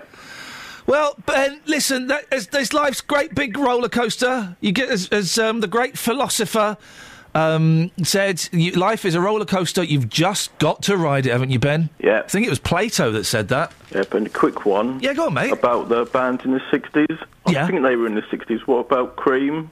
No, they were rubbish. And I, and I know, no disrespect to Jack Bruce, who's passed. He was a great bass player, but they were rubbish. Uh, the White Room was good, and I think they did a song called Badge that was excellent. But the rest of it was rubbish.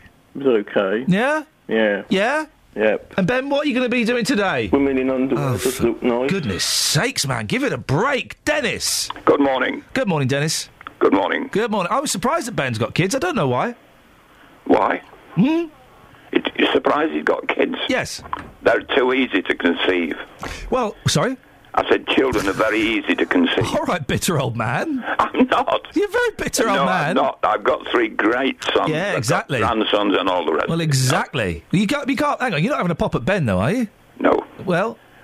But you talk about um, seeing ladies give birth. Yes. I came from an era when that was definitely not done. Isn't that funny? No, it isn't. Oh. It's, it wasn't done in those days. It was not done. Oh. My wife was having giving uh, birth. I was making a cup of tea. Blimey. But did you not want to be with the woman that you love while she was going through something painful? No, painful? listen, it was bad enough conceiving it in the first place. Ladies and gentlemen, ladies gentlemen, thank you very much indeed. 08459 455 555 is the telephone number if you want. Kelly Betts has got Facebook on. Hello. Yep. Uh, this is about Robbie Williams doing a song and literally a song and dance while his wife's giving birth. Yeah. Andy says uh, he's obviously missing lack of self attention for Robbie. Dot dot dot idiot. Yeah. Um, who's the other one? I've I don't know, missed mate. it. Uh, Uh, no, wait, there's another one. I well, just saw. it. yeah, I- I- oh, there we go. yes. Denise. OMG. Oh, my I'm God. all for a bit of light-hearted fun and having a laugh and a joke. But, in capital letters, whilst the poor woman is actually having a contraction, hardly helping her to focus on pushing his daughter or son into the world, is he? Very Contrary says, My husband prepared for birth by having Skyfall downloaded on his charged iPad. He then watched it in between naps. He said he was trying to keep out of the way. Wonderful. And on the subject of 60s bands, the, the, Ellen says these are consistent. Wrong, wrong, wrong, wrong. The Rolling Stones, wrong. The Kinks, so inconsistent. The Who, a little bit more consistent, but still a bit ropey from time to time. The Mersey Beats, you're having a laugh, unless you're What they speaking of the genre of the Mersey Beat. Um, what did the Mersey Beat sing? Oh, they did. Um, oh, what was the song? The Who Mer- sang Friday on My Mind? Was that? That was the Easy Beats. They were good. They were inconsistent though. The Mersey Beats did a very famous song. What was the Mersey Beat song? Oh eight four five nine four double five five double. Also says Simon and Garfunkel. Mm. Uh, let me think about those, Ellen. I might include Simon and Garfunkel. I'm not going to include, include Pink Floyd, Jimi Hendrix, the Jefferson Jefferson Airplane. You're having a laugh. White Rabbits, get out of here. Get Sandra out of here. from. Bedford spells her name with a Z. Hey. She says that the specials are great.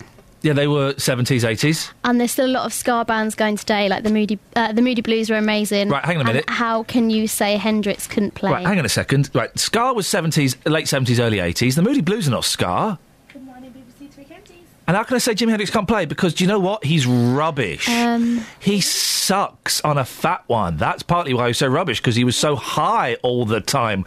Man, look, Woodstock, I'm going to steal Pete Townshend's guitar smashing act, and I'm going to go on before him and steal his thunder. that. Yeah, That's not a that. nice thing to do, to steal a really innovative rock act and then play guitar with your teeth and play it back. The wind cries, Mary, don't You're come saying it and looking at me like it was me. boom.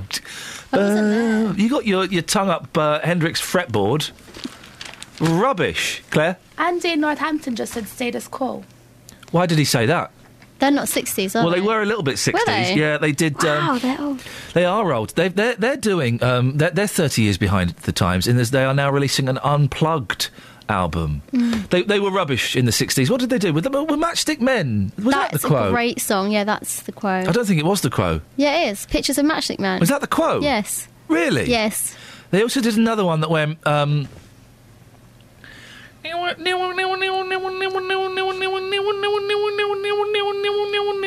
Isn't that that is that, isn't it? and he painted. Ma- yeah, that's you're right. Actually, yeah. was that them? Yeah. Are you sure about that? Yes. I'm not convinced. Why? Uh, no, the, what was the Mersey Beats thing? I think of you. No, they, Mersey Beats had a really big hit. They had a massive hit. It was well, a really famous song. I think it was a cover. It's probably a cover of a Beatles song. Um, no, most bands in the si- everyone goes, oh, oh, I'll get the time machine. I'll go back to the '60s. No, don't bother. They had outside toilets in the '60s. Would you call the 60s the era of one hit wonders then? Oh, Claire. No. Okay. Oh eight four five nine four double five five double five. They had out. I'm old enough, guys, to have used out. My grandparents had outside toilets. They were flipping disgusting. S- spiders the size of a baby's face. It was cold. We didn't even have toilet paper then. You had to use uh, the sleeve of your jacket. And your imagination. We're on this boat, this barge yesterday, right? And just before the show you were on a barge yesterday. Yeah, my you boys- mentioned. no, uh, my boy say I need need to do a poo. Oh, we're on a barge. I don't know if they've got. Have you got a toilet? Yeah, it's through there. Really horrible, tiny, cramped toilet. So the eldest wants to do a poo. All right, and he does it. Fair play, does it quickly. And then the youngest wants to do one, and the show's about to start, and he re- he's taking his time and. Oh, and it was such a time. It really, I, the smell was so unpleasant. Why are you saying this? I don't actually know. Stephen Hemmels texted in. Yeah, go on. The Seekers are appearing in London. Oh, were appearing in London earlier this year. The Small Faces, great singles band, very inconsistent. The Kinks, no. The Stones, no. Cream, no. The Who, no. Jimi Hendrix, no. Mamas and Papas, very inconsistent. The Mamas and Papas, very inconsistent. And that's the thing. The Beatles were consistent. The Beach Boys were consistent. Motown was consistent. Oh eight four five nine four double five five double five is the telephone number. What's the text number? I don't. I don't really like Texas. 81333. I'm not Start really- your message with 3CR. We're getting quite a lot in, actually. Oh, and that, I love Texas. What have we got? Well, I've said them all. Oh. Well, I'm not such a big fan of Texas. I prefer it when they call in. I like it when they. I like to have a little chat. Here we go. Here's a picture of uh, a, a baby dressed up as Elvis Presley. So the story is baby has hair. That's the story. Baby has hair. Rock around the cot. The baby born with a big quiff like Elvis. No, no, no, no, no, no, no, no, no, no, no. The baby's been born with hair, and guess what? The parents styled it into a quiff.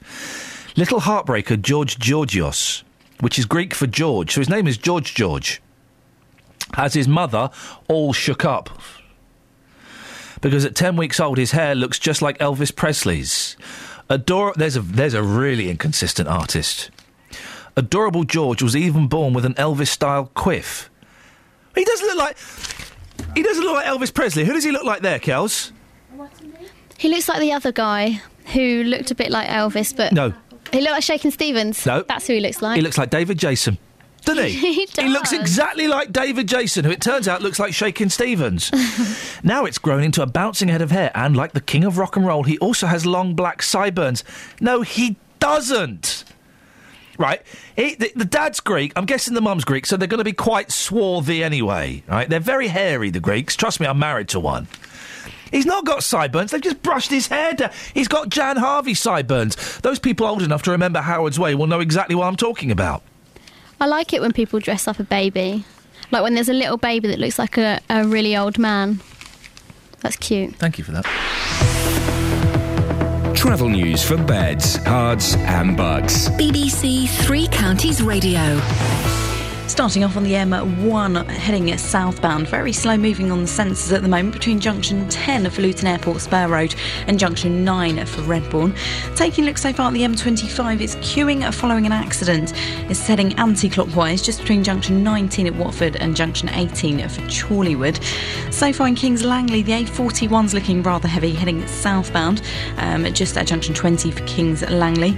And so far, taking a look at the trains, delays on London Midland between London Euston and Tring, also between London Euston and Northampton.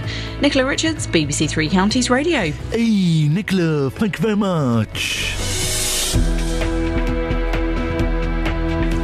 7.46, it's Tuesday the 28th of October. I'm Iain Lee. These are your headlines on BBC Three Counties Radio. Disabled teenagers in Hertfordshire may have to pay over £1,000 to get to school. Lloyds Bank has confirmed it's cutting 9,000 jobs over the next three years, and the National Grid is predicting a risk of blackouts this winter due to a lack of spare capacity. Coming up, well, we'll take some more of your calls and an interesting story about uh, a woman. Uh, uh, well, we'll find out more as we carry on. Let's get the weather with Georgina. Beds, Herts, and bucks weather. BBC Three Counties Radio. Hello there. Well, a lov- lovely day ahead of us today. Lots of sunny spells, staying dry too. There will be a southerly wind, but uh, certainly not going to spoil a day where we've got temperatures up to the high teens again. Now, a cloud's over, but probably not until the sun goes down. So that's ahead of a front that's going to bring us some rain and some stronger winds too. But temperature wise, not too bad with lows between 11 and 14 degrees. And we've got outbreaks of rain for tomorrow, some heavy bursts within that. Um, there will be some areas drier than others and some, some drier spells too. Um, but it's going to be a cloudy day generally with highs of 15 degrees Celsius. Thursday, though, those temperatures recover. A cloudy day, perhaps some drizzle around. Friday looking much better though with sunny spells until we get to the evening when we have more rain on the way. And it's looking fairly changeable for the weekend too. That's your latest forecast. Every weekday morning, local opinions. Well, I think it's a very difficult uh, proposition. You really cannot l- allow your heart to rule your head. Local stories. I wanted to call my house Hardcore Mansions. They refused that on two separate occasions. I wasn't leaving the house through the fear as to what I would find when I came back. Local life. I bought a car within three months. It's rusty. They said that the deposit would be forthcoming. It wasn't. The JVS Show. Weekdays from 9 on BBC Three Counties Radio. Across beds, Herts, and bucks. This is Iain Lee. BBC Three Counties Radio.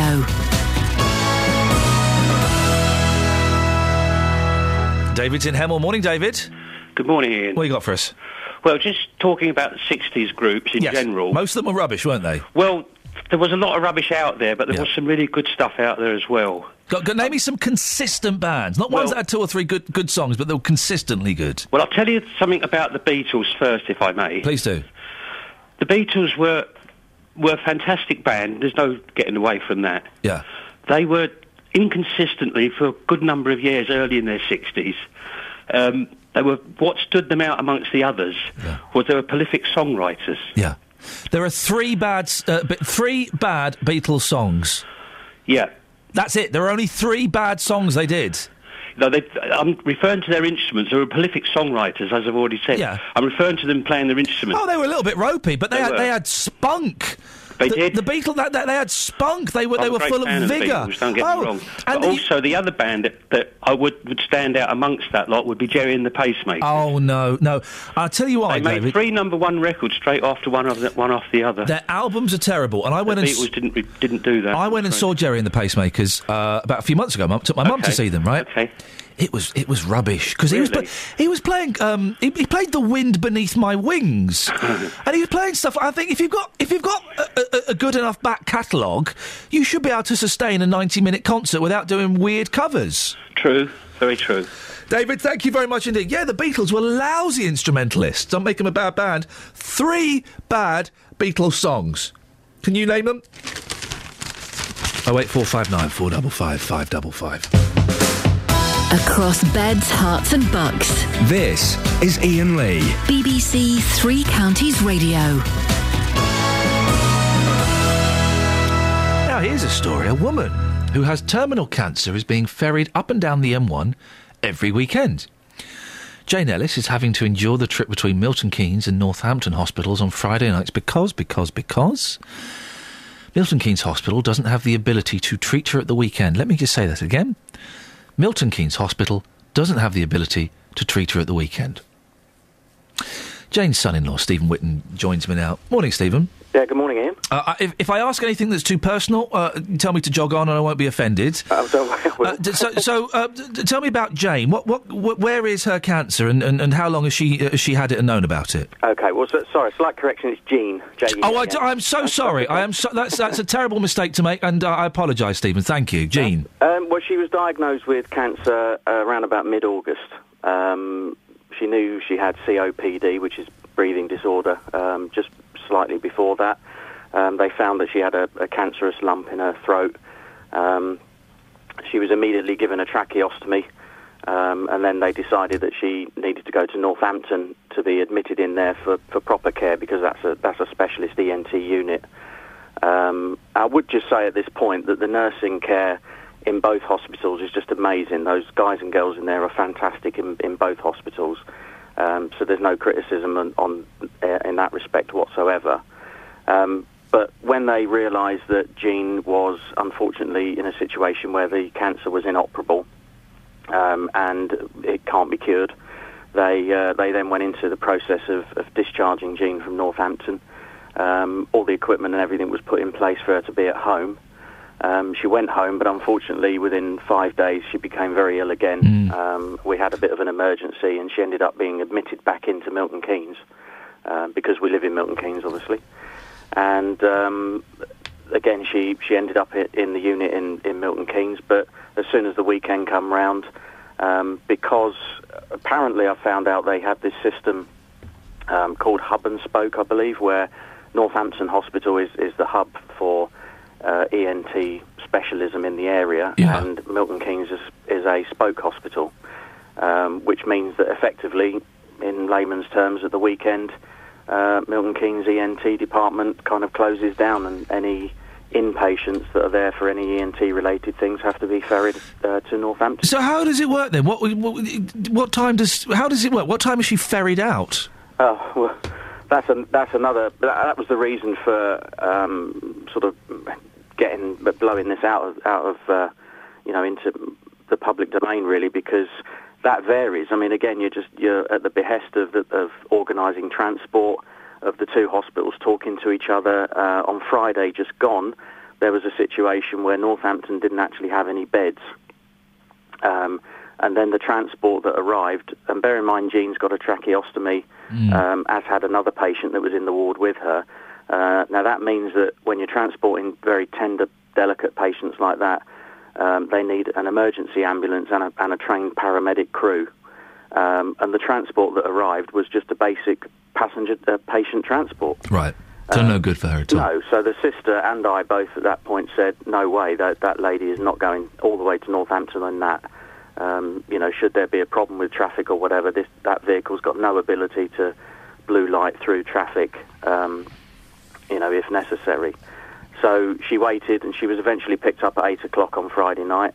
Um, but then, because there was still no bed, she ended up spending the next four hours in A&E Oh in dear. Northampton before being admitted onto the ward. What effect is this having on her, Stephen? Um, well, she, she's quite dazed and confused. Um, she, she just, just hates being ferried backwards and forwards. She's, um, you know, she's at a time where she should be settled and, you know, en- enjoying the, the time she's got with the family around her. Um, she's quite upbeat and, and reasonably healthy at the moment. Um, but, you know, we just don't know how long that's going to last. And, and this added pressure of up and down there every weekend, you know, if Northampton is the best place for her to be, then let, let's put her in Northampton. And would that be okay for you? Because obviously you live in Milton Keynes, but you would be happy if she stayed in Northampton.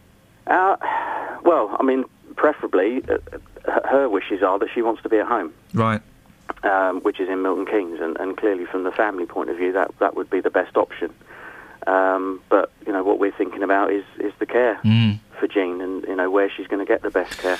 We, we've got another meeting at the hospital today because what's been uh, identified in the last couple of uh, days has been that there's there's even you know, very big differences in terms of nursing practice around tracheostomy patients, palliative care patients. Um, so, you know, we I have to be honest and say we've we've probably got more trust in Milton Keynes Hospital, um, particularly around the nursing care. Stephen, listen, I appreciate your, you, you telling us that. I'm so sorry for getting Jean's name wrong. Do, do send uh, our, our best on, and, and, and thank you very much. We asked Milton Keynes Hospital if someone would like to talk to us about this. No one was available. They sent us a statement that's very, very long. Basically, it says. We appreciate that for inpatients who are with us for more than a few days, this can be very disruptive. We do dis- uh, strive to keep this disruption to a minimum. Across beds, Herts, and bucks. This is Iain Lee. BBC Three Counties Radio. Richard, how did you entertain your missus while she was giving birth? Um, well, as you know, uh, labour's quite a drawn-out process, Yeah. and um, I keep myself entertained on the way to work every day by listening to Three Counties. Yeah. Um, so I thought I'd stick Three Counties radio on while she was uh, Oh. at, at a lesson. Yeah. Uh, this is we're talking about the, the, the, the labour, aren't we? Not the conception. yes. Okay. and she, was she happy with that? Not really. I think it lasted about five minutes until she told me um, in not so many words to uh, turn it off. Oh, she was. uh, And who was? I've got to ask Richard. Who was on when when um, she was pushing one out? I can't remember. It was either you or JVS, but I think that we'll, we'll say JVS. And Yeah. then when, when I call up JVS, I'll, I'll, I'll say yourself. I can't. I can't think of anything worse than listening to him having a go at uh, Nadine Dorries while you, you, you, someone's trying to have a baby. Put your right off, wouldn't it? I think it was JVS, to be honest, because I think she mentioned the fact that he, had a really annoying voice. Oh, right, uh, Richard. Thank you. He's, he's, he's a nice. His voice is, uh, is a wonderful voice. But um, would you want to listen to that when you're when you're um, having a baby, ladies? You want something kind of soothing and calming, don't you? You want you want. Um, well, you want Nick. You want Nick Coffer. That's the only presenter I can think who would do that. You don't want you don't want me shouting away like an idiot. You don't want JVS being all stern and um, having a go at companies and Nadine Dorries, do you? You don't want that. Oh eight four five nine four double five. Five double five is the telephone number. What did you do to entertain your partner when uh, she was giving birth? I, I don't understand. We'll, we'll go to the Facebook page again in a bit and um, get some uh, of the comments on what uh, Robbie Williams. He was he was messing around. He was being a bit of an idiot. But that's surely if you marry Robbie Williams, that's what you expect, isn't it? We're also asking who have you seen on a boat. Um, Paul, Sc- oh, political reporter Paul Scoins is joining in on Twitter. I saw Mike Gatting on a log flume once. Sorry? Who? Mike Gatting. Who? Mike Gatting. Who? Mike Gatting. Who's that? It was Mike Gatting. What does he do? He did cricket. Oh. Yeah, I know. Travel news for beds, cards, and bugs. BBC Three Counties Radio. Looking rather slow at the moment on the A1 heading southbound between the Great North Road and the Black Cat roundabout on the speed sensors this morning. The M1's looking heavy heading southbound between junction 10 at Luton Airport Spur Road and junction 9 at Redbourn. In Kings Langley, it's looking very heavy at the moment um, on the sensors on the A41 heading southbound just around junction 20 for the M25. So far, taking a look at the A10, that's queuing heading southbound between the Great Cambridge Road and junction 25 for Enfield. And so far, taking a look at the M25 heading anti clockwise, that's queuing between 18 at Chorleywood and junction 16 for the M40. Possible delays at the moment on London Midland in and out of London Euston. Um, this is all due to a signal failure. Nicola Richards, BBC Three Counties Radio. Thank you, Nicola. So, can you name any bands that were consistently good in the 60s that weren't the Beatles and the Beach Boys? You can't. Oh, and the Beatles, they only recorded three bad songs. But what were the songs? Local and vocal across beds, Herts, and bucks. This is BBC Three Counties Radio.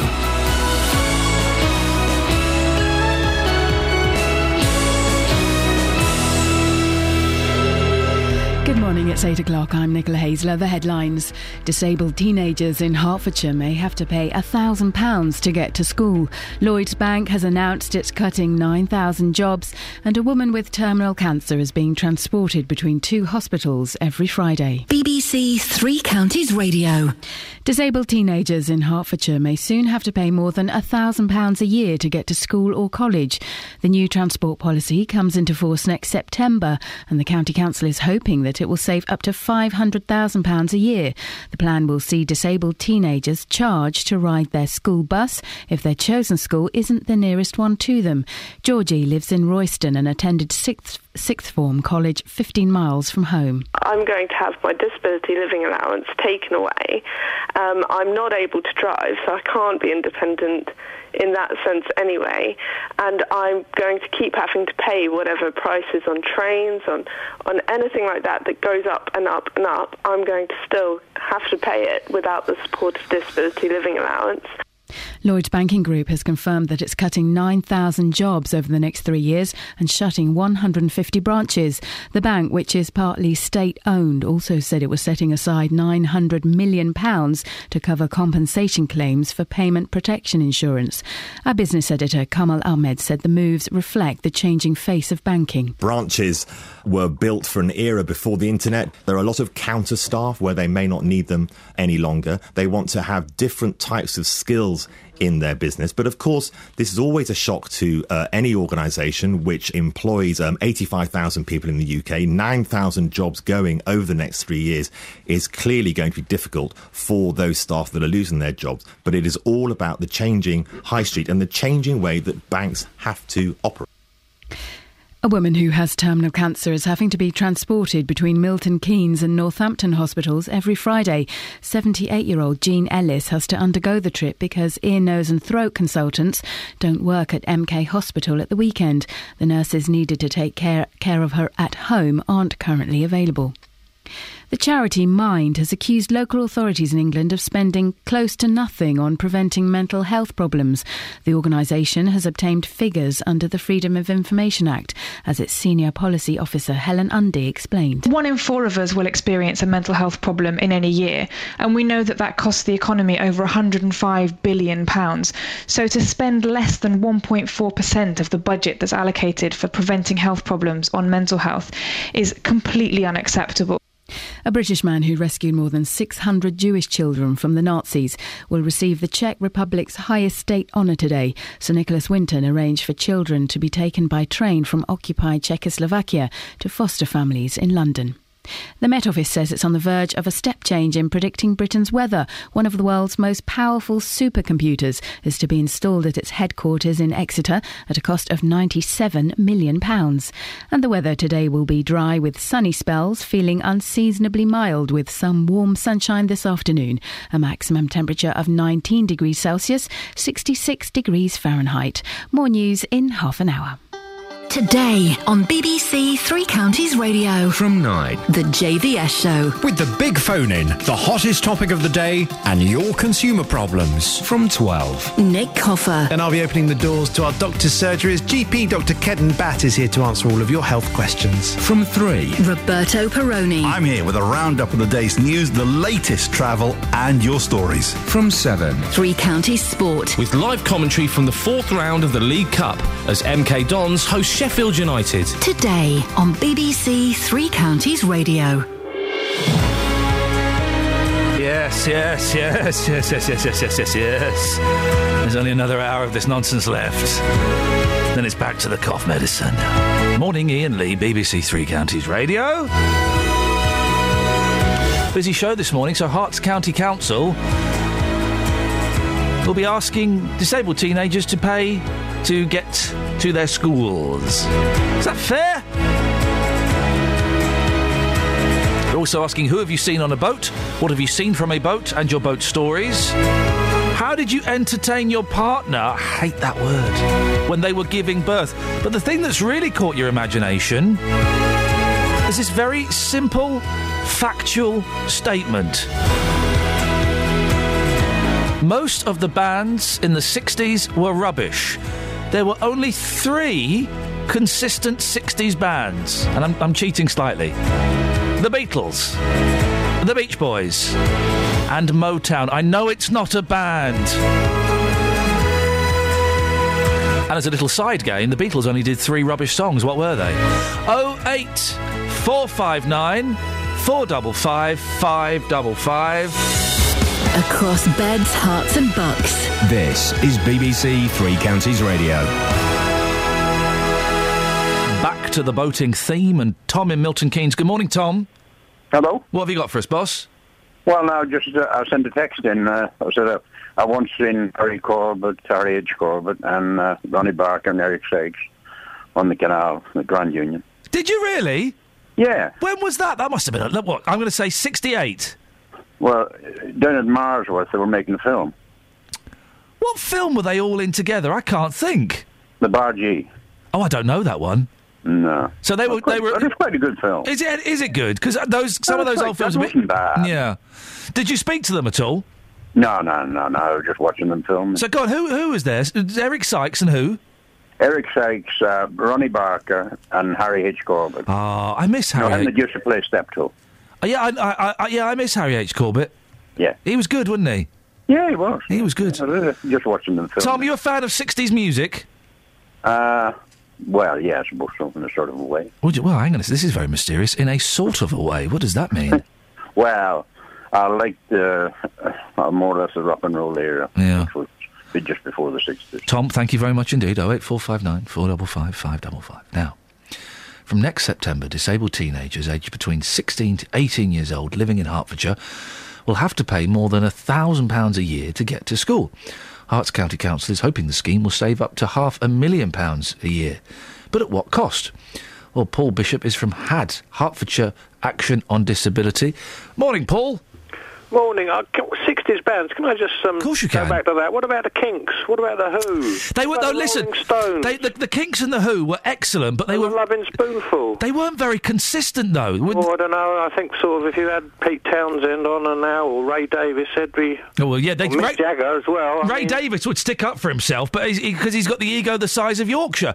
But it, but the, I mean, the Kinks did some brilliant stuff, but they also did a lot of rubbish as I well. I don't know. I don't know. In the seventies, they did the uh, the Muswell Hillbillies sort of. no, um, that is a good. But the, uh, the LP, that's a great which I heard, record. fairly recently, and, and, and is really good. Anyway, Anyway, that's not what we're here to talk about, Paul. another But uh, well, what do you make about these new transport plans from Herts County Council? Well, I'm I'm a little bit confused. Um, I I just wondered when this policy. I don't know, know anything about it. I didn't know anything about it until um, one of your people phoned me yesterday. Oh. Um, and uh, and also the nobody at HAD knows about it. I don't know when it was released. You would have thought that they that, they they would have told you about Well, this. well, well, especially as um, uh, we'd like to have been consulted anyway, especially uh, because the charities transport service has several contracts with um, HCC, uh, and one, one, at least one of the contracts involves taking children.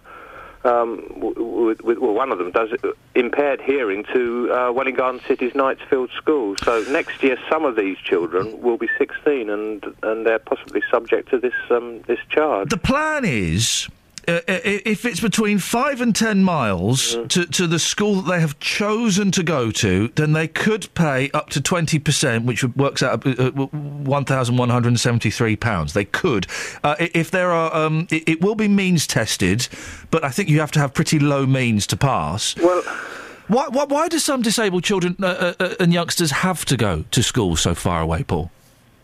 Well, I think that it's. it's, Uh, I think the facilities are for, for uh, able-bodied children. I think it's simply that the, the for a special school and one that um, is desirable, for, obviously, for the parents. It's going to be slightly further away. Um, uh, going back to the, the policy itself, I, I found it quite complicated looking at it. It's difficult to understand even for a, for a parent. So um, certain parts of it are worrying as well. Uh, I mean, they they mention about when an individual assessment is being considered. Uh, for instance, where will the assessment be carried out, and, and who's going to do it? Um, it- Well, Herts County Council are going to do it. That, that's what we were told earlier on today. Oh right. So you, ha, did you actually talk to? Have you talked to them, and have they sort of explained how it all works? 'Cause, uh, you know, it's very difficult to understand uh, from the from the uh, paper on the, that you can find if you search quite quite hard on their website. You Yeah. can actually find it. But We spoke to Chris Hayward, the uh, Hertfordshire County Council Cabinet Ah, Member for Education. quoted in it, yeah. Yeah, yeah. Uh, uh, does it sound fair? I mean, uh, let me just put forward the, the, the, the contrary argument, Paul, Mm-hmm. uh, that we are constantly hearing that disabled people want to be treated equally. You know, that we're all equal. Well, in that case, shouldn't they have to pay something? Well, I think it, uh, I, I agree. I like I like um, the. I actually sort of sympathise and agree with part of the, the policy that, that um, it's trying to promote independence. The only thing I'm worried about is if, if this is just a sort of a, um, another sort of tactic of uh, it's a shield from the from the real thing, which is money. You know, saving money. And uh, once again, it looks like oh, uh, disabled people are, are, are an easy target when it ca- when it comes to money saving measures. Paul, what, what help can uh, uh, Hertfordshire Action on Disability offer to, to young people? To the young people, well, I mean, they've got the transport service there that obviously sort of um, is is highly regarded by um, Herts County Council. It, it's obviously we've got several contracts with them, so that um, the, the transport service is, is the only 24-hour, uh, 24/7 service of its kind in the country that. Uh, makes transport available not only to, to young people but to older and disabled people as well so, to go wherever they want. So certainly from that from that perspective, the transport service is very is very important. Paul, listen, nice to talk to you. Thanks very much, Paul Bishop uh, from Hertfordshire Action on Disability. Call 08459 455 555. BBC Three Counties Radio. Um, I, I, I, oh, hang on, we've got a caller. I was about to, to talk about the uh, the jogger that ran into uh, David. He's not even dressed up like a jogger. I've never seen a jogger with dreads before. Maff in Hampstead, you ever seen a dr- jogger with dreads? No. It looks ridiculous. We'll talk about him in a second. turn the radio off. Maff, yeah, turn the radio off, fella. Kelly caught me out. Yeah, that happens from time to time, doesn't it? uh, What you got for us? Oh, uh, your Beatles songs. Oh yeah, three. There are only three rubbish Beatles songs. What are they? Uh, Let It Be. hey Jude. and Love Me Do. oh, Math! No, you misunderstood me. I asked for the um, three worst Beatles songs, not um, three of the best. No, I think you'll find that they're free. If anybody else had ever recorded them and never been played on the radio. No, Let It Be. The Let It Be is, is uh, one of two Beatles songs I can um, uh, play on the piano, so I will. I cannot include. No, you're wrong. Those are cracking songs. How long have you had that piano, Iain? About three months now. Oh, well, there we go then. Best songwriters ever, were they? W- w- what's your beef, Math? I'm, I'm feeling beef. you got beef? No, but you can pick and choose which songs you like. That's life, isn't it? Tell me about childbirth, Math. Childbirth. Ooh. Um, I entertained my um, lady friend. Yeah. By getting the uh, maternity ward 11 years ago in Milton Keynes Hospital. We've done a good job. The one with the television. We- Well, yeah. You got and I managed to. I managed to find uh, some football on it at Oh. four o'clock in the morning. No, you didn't. You were watching. So your missus is there, uh, hu- huffing and indeed a puffing, and you're watching football. Speed things up. She hates football. she she couldn't get out there quick enough. Max, thank you very much indeed. People don't often think about the gentleman when the lady's giving birth. It's hard work for the man. A, it's really, really, really boring. But B, also, you're watching the person that you, you uh, supposedly love the most in the world in a lot of pain. That's quite tough, isn't it? That's a tough thing to go through. Why are um, all of the idiots, excuse me, why are all of the people from Strictly Come Dancing wearing school uniforms? Strictly stars turn to old school glamour. I've got no idea. Strictly celebrities swapped sequins for school uniform as they received their half-term reports. The celeb. Oh, oh, I see. The celebrities wore blazers to pose for a school-style photo, while Judge Craig Revel Horwood. Get what is it with horrible, bitchy middle-aged men these days? I was listening to one on the on another radio station. Oh, awful, absolutely awful. Where does all this vileness come from? His most scathing, his most, his most scathing words were for people's favourite Judy Murray, telling Radio Times she needs to try to relax a bit. She's just so stiff. Gosh, isn't that scathing? Those are so scathing. Those words. Why are people still watching uh, Strictly Come Dancing and indeed the X Factor? Oh, hang on a second. They're not watching the X Factor. Travel news for beds, cards, and bugs. BBC Three Counties Radio. The M1 heading southbound, very slow moving at the moment between junction 11 at Dunstable Road and junction 9 at Redbourn. Take a look in Stevenage, and North Road's partially blocked at the moment between Granbury Road and Corey's Mill Lane due to an accident that's happened there just near to Lister Hospital. The M25 heading anti clockwise is queuing between junction 23 for the A1M and junction 20 at Kings Langley. And taking a look so far at the M40, that's looking very heavy on camera heading northbound from the Denham roundabout to the M25. Looking at the trains and possible delays on London Midland between London Euston and Tring and London Euston and Northampton. Nicola Richards, BBC Three Counties Radio.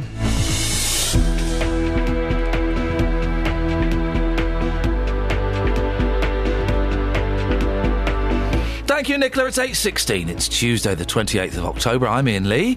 These are your headlines on BBC Three Counties Radio. Disabled teenagers in Hertfordshire may have to pay over £1,000 to get to school. Lloyds Bank has confirmed it's cutting 9,000 jobs over the next three years. And the National Grid is predicting a risk of blackouts this winter due to a lack of spare capacity. Three Counties Radio.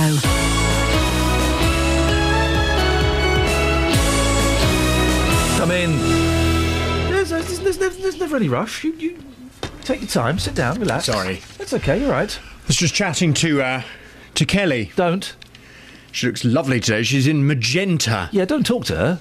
Don't talk to Why- the don't talk to the staff. Why? Why not? Because you and I, we operate on a different level to those guys. Oh, I see. we see. are the talent. We're the stars. We're the raison d'être that people listen to this show. Uh, I heard that very rude man earlier. Which one? Talking about uh, his wife giving birth whilst listening to me and my annoying voice. Rude, wasn't it? It was. I think I. I think I did a good um, cover up at the end of that, didn't I? I kind of stood up for you a bit. Did you? Yes, I did. All right. I said that your voice was not annoying. I said. I said. I said that I was annoying. I said that you were stern. Stern. And that perhaps listening to you giving Nadine Dorries a right royal rollicking was perhaps not the best thing to listen to when um, having a baby.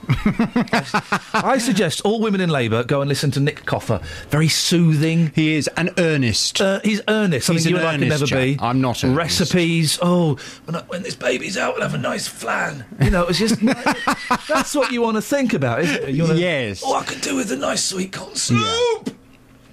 I've never been asked with my funny voice. I've never been asked to do any kind of you know meditation. No. Or relaxing tapes. No. I don't think my voice would work very well for that. I'm Do you- wondering. I'm wondering how far I can take this conversation without offending you.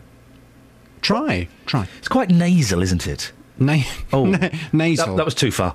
Oh, well, it's uh, a bit rude, isn't it? Well, okay. I just, uh, I just thought, Peter, that I could go that far. Hello. Hello. Oh, blimey, that's not that's slow. you were supposed to be my get out there, Peter. I am indeed. What? Yes. Well, we'll get on to what you Peter's want. got a nice voice. You think so? Absolutely. Peter, why don't you say some nice things to Jonathan? He's, he's had a bit of a, a bashing this morning. Go on, make The him man feel good. said I'd got a funny voice or something. I don't think so, actually. Oh, thanks I for- think it's quite a gentle voice. Oh, do you? Oh. Whether it's whether that's the complete person, I don't know. But you've got a gentle voice, actually. No, th- th- genuinely, this is how I speak. Oh, that, that may surprise some people. Mind you, mind you, you know it needs all sorts to make a world, really. Uh, uh, Peter, could you imagine yourself making love uh, whilst listening to Jonathan's voice? No, not at all. No. I could be more. I'd be more engaged. I'm afraid. Okay, you okay? All right. Well, that's, it was kind of a compliment, and he slapped you in the face, didn't he? I don't want people making love while I'm talking.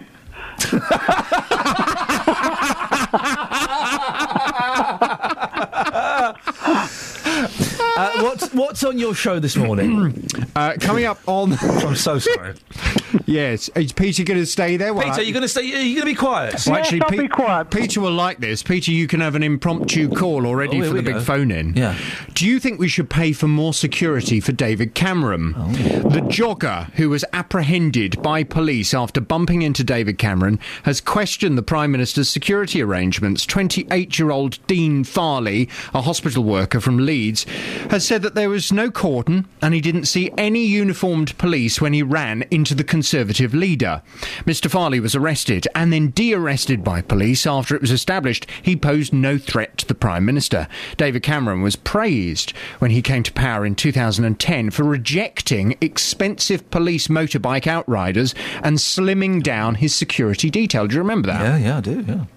But does what happened yesterday bring this approach into question? I have to be honest, I was horrified at what happened yesterday, and I do think that although you know it's it sounds like just a little thing, oh, a jogger bumped into the prime minister. When you think about it, it was actually really, really serious. How many terrorists at the moment would love nothing more than the prize of harming the British prime minister? Can you imagine? And his security allowed a man, they didn't know who he was, they allowed a man to get close enough that he could actually bump into the Prime Minister. I'm absolutely horrified. I'm shocked that that could ever happen.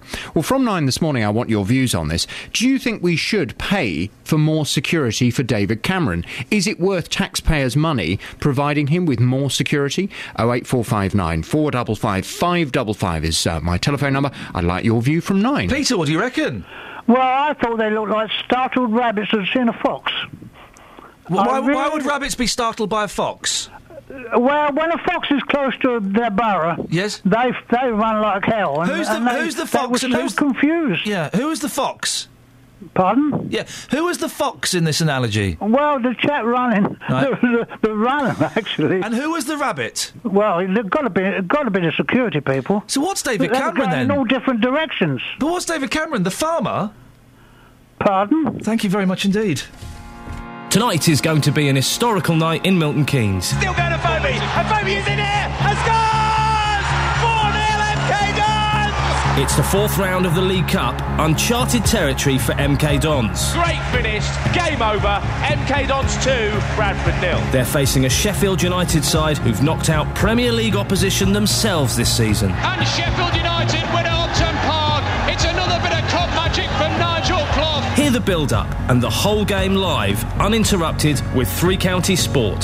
Tonight from 7, here on BBC Three Counties Radio. I don't want people making love while I'm talking. So, Peter, we- we're going to come to an expert in a minute, okay? So, our opinion counts for nothing unless he disagrees with me. Uh, But I am saying that there are only three consistently good bands in the 60s the Beatles, the Beach Boys, and Motown. I know it's not a band, I'm cheating slightly. The rest, they were all right, but they were a bit rubbish. Well, there's bands now making a comeback that weren't there in the first place. Sorry?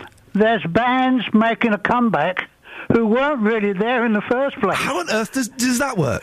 Well, it works because there was very few. They had very few fans, some of them, and uh, now they're making a comeback, and uh, uh, it mind boggles really. Oh, well, like what? Like what? Like which bands? And now I won't quote their names because I, I don't. don't What, are you, are you scared I don't that, want to upset people. Are you scared that the Merseybeats are going to come round to Woolmer Green and beat you up? No, not at all. The Searchers? Uh, Hitler tried to do it and he couldn't do it. Exactly. Well, they- they- well, Hitler was certainly tougher than the Merseybeats.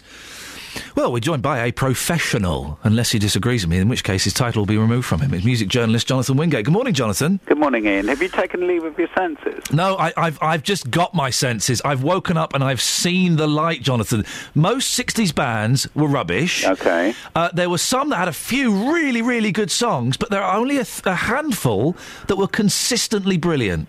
Can you, can you see my Roger Moore raised eyebrow? I can feel it coming down the line. What's, I thought you'd have got this as well, Jonathan. No, no, no. no. Go on. Okay. Do you, well, do you want a list or do you want a, a grown-up discussion? Let's go. Well, okay. Let's have a couple, and I'll, I'll, I'll, I'll destroy you. Okay, Jimi Hendrix Experience. Let's not include him because I, I, I, Jimi Hendrix could not even play the guitar. Are we talking about, by the way, that's a fair point, of course. Thank You're- you. Of course, you're right. Um, the greatest guitarist of all time couldn't play the guitar. Oh, it was Um, awful, Jonathan. uh, sorry? What a, what a racket! I mean, re- he stole Pete Townshend's act of smashing up the guitar. Well, that's clever. He, yeah, he set it on fire actually. But um, it- well, okay, let's go with the Doors, the Rolling Oh. Stones, the band, the Velvet Underground, Creedence Clearwater Revival, Oh. Pink Floyd, the Who, Love, the Zombies, Oh. uh, Simon and Garfunkel, the Animals, Sly and the Family Stone, Right. Cream. Can I stop you? Yeah, not really. Some of those are seventies. No, The band, not. the band were seventies. The, the band started in the 60s. They were called the Hawks. Dylan. Yeah, they were the, the Hawks. But I'll give you Simon and Garfunkel. They were consistent. Yeah. The Who. I love The Who. Really inconsistent singles. Legal Matter? What's that all about? Oh, yeah, but you. It's consistency, Jonathan. But, but consistency. Yeah, I know what you mean. And, I, and, and also, you mentioned Love, one of my favourite bands. I had the One pleasure. album, you're going to say. No, no, no, no, no, no, no. Au contraire. I think False Start is much better than Forever Sure, Changes. sure. Uh, and I had the pleasure of dancing with a very stoned Arthur Lee once. It was it was a joy. Um, but the side two is it of Da, da Capo where it's that that fifteen minute Yeah. jam. Oh But dear. that was the 60s. I think you can put that down to uh, mind altering substances. Hang on, you're suggesting that '60s musicians were taking drugs? Yeah, maybe. What? Allegedly. But and that was great, and it's great that all that experimentation is there, and it's great that they, you know, they they they did it for us. But a lot of it was it was rubbish. Really? What about the Monkees? Your your uh, favourite? Oh, don't play no, don't play dirty with me, Jonathan. I know, they weren't very consistent. Uh, But uh, if you if if you're making a serious point, uh, I Yes. think you have to divide divide this list up between singles bands Yeah. and albums Yeah. bands. Um, the, but pop music, by its very nature, is ephemeral. The, the the Monkees were a pop group. Yeah. They were not meant to be making serious albums. It wasn't really until the Beatles came along, or the Beatles probably and the Beach Boys, the, and the No, the Stones were a singles band originally. They were, Uh, yeah, the Stones never had a consistent album, really. well, that's not true. Let It Bleed, Exile on Main Street. Two No, the that- late, they were the seventies, time. though, weren't they? I think seventy-one, no, Let It. Bleed was, I think, 68. All right. If you're going to play Train Spotting with me. um, he knows numbers. I know numbers. Uh, I, I, but I, I think you have to divide between um, singles bands and um, albums bands. No one was intending to make, you know, artistic statements that would last until the Beatles and the Beach Boys came along. And so, you know, you look at the Monkees, you look at the Bee, Bee Gees as a 60s band, they were amazing. If, you, if they hadn't have sort of all landed up looking like wildlife animals, um, which is a, a theory of mine. Uh, you know, Barry Gibb looks like a lion. Yes. And Robin, I won't tell you what I No, go on. What did, what like. did the other two look like? Well, I can't remember what Maurice looked like because I never met him, but, but uh, Robin Gibb definitely reminded me of some sort of lizard or something. Did you did you get to meet the Bee, uh, the Bee Gees? I did. What were what were they like? Because they can be quite tricky, of course. They- the famous uh, Clive Anderson bit where they stormed off. Yeah, no, they were charming because I charmed them, but Right. that's, that, that's the interviewer's trick, isn't it? Yeah, I had a very similar interview with Ray Davies. You are not allowed to mention the Kinks. Uh, okay. That's, a, that's a, a good, a good one for the interview, isn't it? Well, yeah, exactly, and, and it was going really badly. And then I, at the time, I lived in Muswell Hill, and I mentioned a street in Muswell Hill. Boom! He was suddenly completely on my side is we were talking about a curry house that we both used to go to, and then we, I could ask him anything. Well, it, yeah, I mean that's a separate conversation that we should be having. Um, how to interview rock stars who only want to talk about their latest project. Oh, we've got to do that one day. Um, I tell you a funny. Do you want to hear a funny Yeah, I do, actually, yeah. I once interview, had the pleasure of interviewing Hugh Cornwell from the Stranglers. Wow. And my opening gambit was he said, "What do you think of my new album?" Which, of course, I really had barely listened to because it wasn't the Stranglers. And I said, "Well, of course." Uh, it's the best thing you've ever done, Hugh. And he said, what, including the Stranglers? And I just had to give it the Roger Moore raised eyebrow and say, uh, no. And how did he take that? Because some of those rock stars, they've got well, obviously, obviously they have ridiculous egos. Did he did he take it with, with humour or was he Uh, upset? uh, the technical word in, in journalistic circles is no. who's been the, who's been the grumpiest you've interviewed? Lou Reed. Really? There are blogs about my Lou Reed interview. Oh, why? What happened? Well, um, at one, I, I interviewed him twice. At one point, it was on the phone. He was in New York. Could, he sounded like he was calling from um, underwater um, behind a, a battleship wall. Yeah. Uh, I could hardly hear him, and I was just about to say, "Lou, could you speak up a bit?"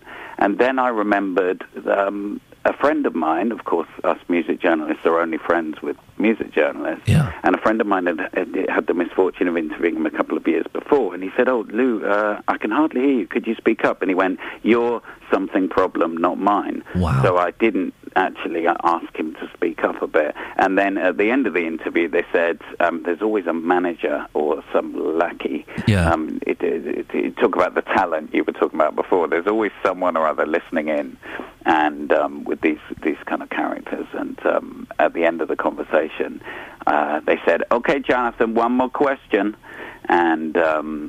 I said, "Well, can we have a few more minutes?" because we'd had this whole fight about the fact that he only did 20 minute interviews. So just at the last minute, I said, "Well, I'm not interviewing Reed for 20 minutes, but um, it's it's a ridiculous idea." So in the end, they gave me 45 minutes or something, and I said to him. Um, Come on, give me one more. qu- Give me a few more minutes.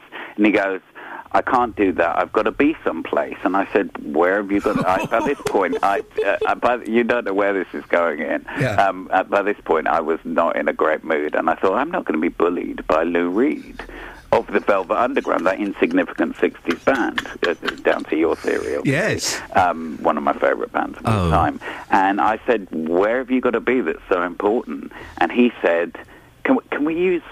I know we can't use. Can we use um, anatomical? Is that the right word? Can we use words that describe?" Probably not. The fact that you're the He fact that said, you're "I've got to questioning it- something removed. Oh. And then he laughed his head off. Oh, blimey. Something being something that he keeps in his underpants. Is Winkle? Uh, yes. Okay, well, blimey. And so that was the end of our interview. And the funny thing was, at the end of the, the thing, I, I said to the manager, I said, well, I'm sorry, he's, I seem to really annoy him. Um, I, you know, I wanted that to go better. He's one of my heroes. And he goes, he, and the manager said, he absolutely loved it. Could you come and meet him in his dressing room at the Albert Hall? He wants to hang out with you. Fantastic. So the idea of uh, sitting discussing, is, is, of course, is post-drink, post-drugs, um, for him, obviously, um, not me.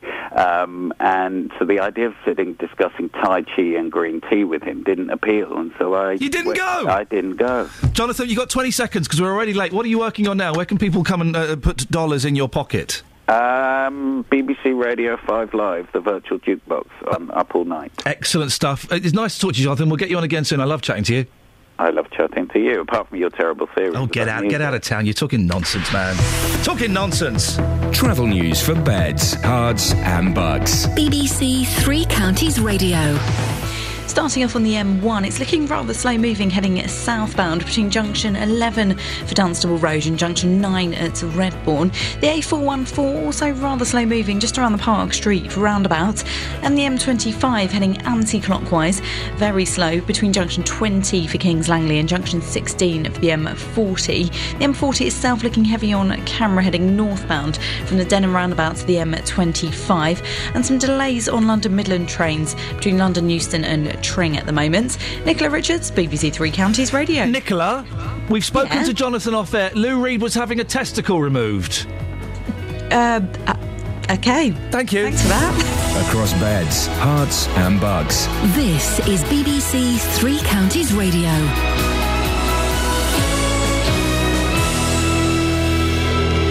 It's just gone 8.30 with the headlines. I'm Nicola Hazler. Disabled teenagers in Hertfordshire may soon have to pay more than £1,000 a year to get to school or college. The new transport policy, which could save the County Council £500,000 a year, will see disabled teenagers charged to ride their school bus if their chosen school isn't the nearest one to them. Lloyds Banking Group has confirmed that it's cutting 9,000 jobs over the next three years and shutting 150 branches. The bank, which is partly state owned, also said it was setting aside £900 million to cover compensation claims for payment protection insurance.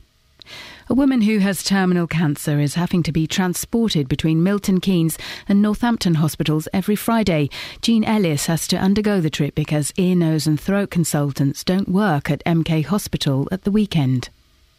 National Grid is expected to confirm this morning that the risk of blackouts this winter has increased significantly from last year. The operator of the National Power Network will say that the spare capacity has fallen to a seven year low. And the Met Office is bringing in one of the world's most powerful supercomputers to improve its weather forecasts.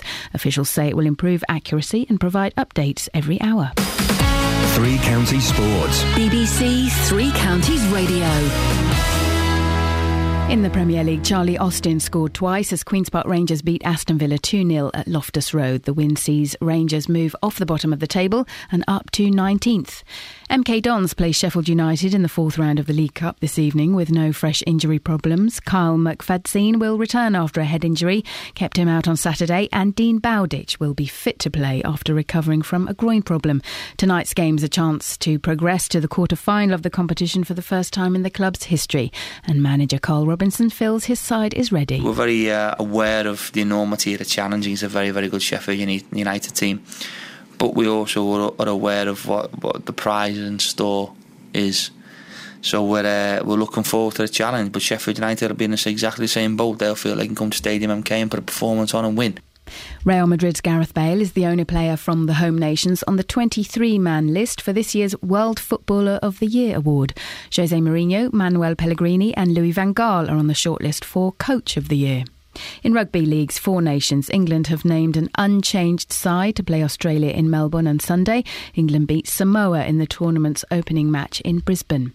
The Sports Minister Helen Grant believes sports needs to needs to engage in the battle for gender balance and fairness after a BBC study into prize money found that 30% of sports reward men more highly than women.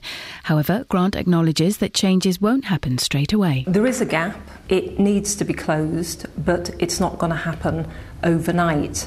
But we do know that women's sport is very exciting. We know it can draw really big audiences, but we need more media coverage and more commercial investment. And that's your news and sport. More at nine o'clock. Across Beds, Herts, and Bucks. This is Iain Lee. BBC Three Counties Radio. In Biggleswade, stay there. Uh, I just want to have a quick recap of what we're talking about. Um, how did you entertain your uh, lady friend as she was giving birth to a child? And we'll, we'll speak to Dealey about that in a second. Uh, most 60s bands were rubbish, very inconsistent. And also, Dealey, I've been trying to get people to name the three rubbish Beatles songs. Ooh, were there three? Yes, there were three. Blackbird? why are you doing that? Come on, why not? Because it's a great song. Um, Go on, go on. Octopus's Garden. No, mate. You try. You try writing a nursery rhyme. I won't allow that, and I won't allow Yellow Submarine. Yeah, Yellow Submarine. No, Rubbish. You, you, Absolute rubbish. No, mate. It's not. It's not. You try writing a song. I don't want to. You try writing a song. I don't want to. You try writing a song that 50 years later, kids are still Laughing at. Yeah, exactly. No, my boys love it. My niece and nephew loved it. You try writing a nursery rhyme. You can't do it. We live in a. It's dreadful. It is. Dre- Come it's on. a nursery. I bet you think that row, row, row your boat's rubbish as well, don't Yeah, I you? do, I do. Well, because you're not a four-year-old child. They could write songs for elderly people, for young hipsters like me, and for children. Hmm, It's brilliant. Yellow Submarine is brilliant. Brilliant. Hmm. No, no, not at all. I'll tell you the three rubbish songs. Go on. Right, you ready? Yeah. Maxwell Silverhammer. Probably go along with that one. Yep. Oh bloody, oh blada, life goes on. You took. They haven't got. How dare you? They haven't got How Mike dare Reid you? for doing a Caribbean voice. Go and listen Well, to Oh well, hang oh on, hang on, blada. Hang on a second. When I was in school, they taught me that song in music lessons. Right. So again, it goes out to a younger generation. So- Your original point. So Mike Read gets in trouble for going, Win Farage is at number 10, right? But when Paul McCartney going, Desmond does a barrel in the marketplace, he says has a uh, has a barrow in the marketplace. Different times. And that's not racist. And there's also uh, Blue Jay Way from uh, Magical Mystery Tour. Awful. Okay. Awful. You know it. You should maybe add that up to five, though. Paul, Yellow Submarine. No, mate. In there. Oh, you're such a plum. But Octopus's Garden. Paul's in Biggleswade. Morning, Paul. Oh, good morning, Iain. You agree with me, don't you? No. What? Um, Is by it? the way, on, a, on just a technical point, Yes, sir. I'm not in Biggles Biggleswade. I'm off Biggleswade. I, I, okay, well, um, I, I literally couldn't care less. No. But so Paul's Paul's off Biggleswade. He'll be Off off this. Biggleswade, You'll be off Biggleswade. You'll be you'll you'll be okay. All right, all right. But, but, but are you in Biggles Biggleswade? No, I'm off Biggleswade. But where are you? Yeah, I'm in Upper Caldecote, which is part of Biggles Biggleswade. Well, Wow, it's tense this. Really tense. So hang on a second. Yeah. If you're in Upper Col- Upper Caldecote, Yeah. which is part of Biggleswade, Yeah. you're in Biggleswade. Pwned, mate. I've totally pwned you. Yeah, all right then. Thank you very much indeed. What have you got? Uh, uh, yeah, I'd like to give you one. Um, Cliff Richard. I and the beg your pardon. I'd like to give you one. Yeah. Well, l- let's talk about that later on. You want to talk about music first? Uh, Cliff Richard and the Shadows. Rubbish. Yeah, I agree.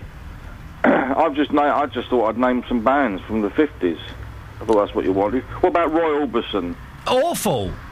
Pretty woman walking down the street. You think that's awful? Yes, I do. Well, I think that's quite a good song, but most of his other songs are rubbish. The Candy Coloured Clown. Never heard of that one. Exactly. Uh, uh, what about who was that lot that did that song Telstar? Was that the Tremeloes? Tornadoes. The tornado. And it was the first American number one by a British act. Uh, That's funny, Iain. Your voice just changed then. Mm, I know. Your voice completely changed. Yeah, it does sometimes. Oh. All right, uh, that's all I got for you. So I'll uh, I'll see you sometime. All right, thanks, Paul. All right, cheers. Lovely to talk to you. Oh, it's changed the game. Yeah, it does. I'm getting confused now, really confused. Well, have a cup of tea. I think I'd better have a cup of tea and a lie down. Just said that. I would like to give Have you a lie down Yeah, all right, I will do. and a cup of tea. And a cup of tea, I will do. Not together, because you'll spill it. Okay. All right. Cheers. Bye, mate. See ya. Bye. I'm being swallowed by a boa constrictor. I'm being swallowed by a boa constrictor. I'm being swallowed by a boa constrictor. And I don't like it very much. Oh no, oh no. He swallowed my toe, he swallowed my toe. Oh gee, oh gee. He's up to my knee, he's up to my knee. Oh fiddle, oh fiddle. He's reached my middle, he's reached my middle. Oh heck, oh heck. He's up to my neck, he's up to my neck. Oh dread, oh dread. He's swallowed my.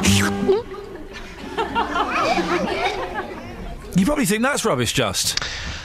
Got a beef for you this morning. What? Um, you've been talking about 60s bands. Yes, sir. And um, name the ones which you thought were good again.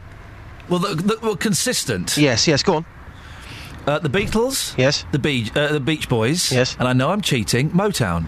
Yes, very good. Yeah. But you failed to mention Gerry and the Pacemakers. C- uh, we had that. They're rubbish, mate. I saw them live recently. Hmm. They were playing. recently, we're talking about the 60s. Not not recently, we're talking about the 60s. Yeah, I saw them recently, mate. You know that. Yeah. And they were. He was playing "The Wind Beneath My Wings." If they were that good, surely he's got 90 minutes worth of material. Uh, but you bought the tickets. You talk about consistency. Uh, they, of course, their first three songs went to number one. You cannot get more consistent than that. Well, you can if their first four s- uh, singles had gone to number one. That would be more consistent. Did the Beatles? No. Did uh, who, who else did you mention? The Beatles, uh, the Beach Boys. No, but that's no, no, exactly. Their first three songs went straight to number one. You cannot get more consistent than that. You've been You, you, no, you, you can get more consistent, Justin, because if their first four singles, or their first five singles, okay. or even their first six singles had gone to number one, that would be by definition more consistent. But what I'm saying is, they are unique. In actual fact, it took years. Spice for, Girls. Spice No. Girls were the next one. No, they weren't. No, I tell you what. Here's a question. Gerry and the Pacemakers. Their, their first three songs went straight to number one. Uh, they were the first act to do that. Uh, we're talking about the UK charts here. Uh, the second. Who was the second act to have their first three but- songs go but- straight to number one? Kokomo was a number one song for the Beach Boys, and it was rubbish. Number ones mean nothing. No. Number ones mean popularity. Here's something. Who sold twice as many records as the Beatles and the Rolling Stones combined in 1967? Uh, that would probably be the drummer Clem Cattini. An idiot. It was the Monkees, mate. Mm, Clem Cattini's had more number ones than anybody else, In and he's local. 1967. Mm-hmm. And he's not. He's a session musician, so that doesn't. He's a legend, and he's local. Yeah, it, okay, and it's brilliant, but he's not. He's not had number ones. He's played on number ones.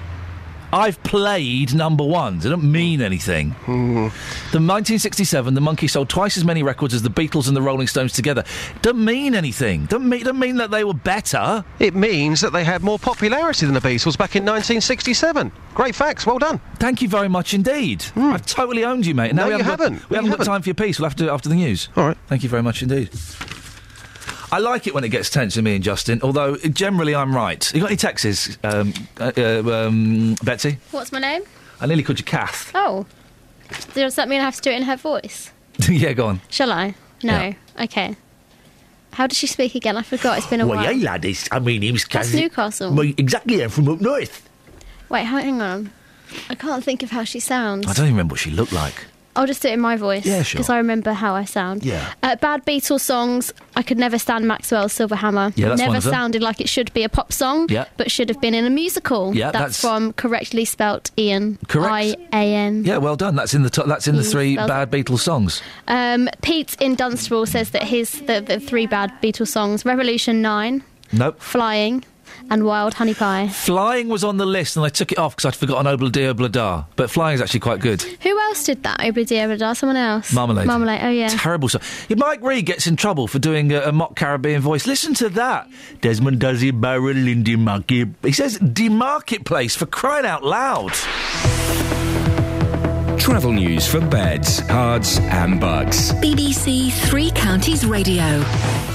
Starting off on the M1, it's looking rather heavy heading southbound, just around junction 11 for Dunstable Road. And in Ware, Hollycross Road is closed between Woodbury Hill and Capel Lane. It's all due to some emergency repairs that are taking place there. The M25 is looking very heavy heading clockwise, just around junction 25 for Enfield, where some roadworks are taking place at the moment. Anti clockwise in the M25, very slow between junction 20 at Kings Langley and junction 16 for the M40. In the M40 itself, looking heavy on camera heading northbound from the Denham roundabout to the M25. Nicola Richards, BBC Three Counties Radio. Thank you, Nicola. 8.46, it's uh, uh, Tuesday the 28th of October. I'm Iain Lee. These are your headlines on BBC Three Counties Radio. Disabled teenagers in Hertfordshire may have to pay over £1,000 to get to school. Lloyds Bank has confirmed it's cutting 9,000 jobs, and a woman who has terminal cancer is having to be transported between Milton Keynes and Northampton hospitals every week. Coming up, we will finally work out why Dealey uh, wants to talk to me, but before that, let's get the weather with Georgina. Beds, Herts, and Bucks weather. BBC Three Counties Radio. Hello there, a very good day today ahead of us with sunny spells and blue skies, staying quite dry as well, but southerly winds, not enough to spoil the day with temperatures reaching the high teens. And tonight, cloud increases. Now, this is ahead of a front that's going to be pushing through the night with rain and stronger winds. Temperatures, though, still getting to, down to about 11, 14 degrees Celsius, which is not really that bad for this time of year. Tomorrow, we've got outbreaks of rain, some heavy bursts in that. Um, some parts will stay drier than others, but it's likely to be quite cloudy there even, and temperatures getting to the mid-teens, so a bit of a drop from today. Thursday, though, those uh, temperatures get back up to the high teens. It's going to be quite cloudy and a bit drizzly at times as well. But Friday, we've got sunny spells until the evening when rain pushes through once more. That's your latest forecast. What? Every Saturday morning from 6. David Prever.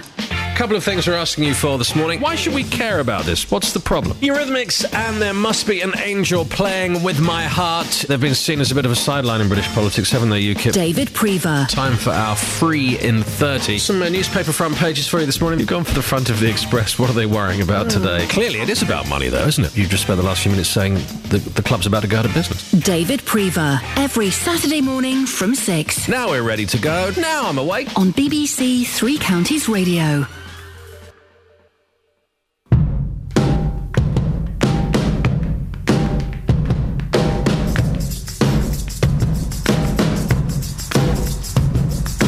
So, Justin, you said Paul hmm. McCartney hmm. doing um, the Caribbean voice. I, I actually feel quite strongly about this, right? Mike Read, who hmm. gave me my first ever pork pie. That's true. That was only a few weeks ago, wasn't it? Yeah, that was about that two, two or three months ago. Mike Read gave me my first ever pork pie, so I've, I've and I loved it. Wow, I you lo- love him. So I've got a soft spot for him. Yeah, right. Gets all this flack for doing. I mean, it's a silly song about. It's a bit of fun. It's a bit of harmless fun. Calypso's a great tradition. Um, and he does a, a, a slightly Caribbean voice, although having heard it, it's not that Caribbean, right?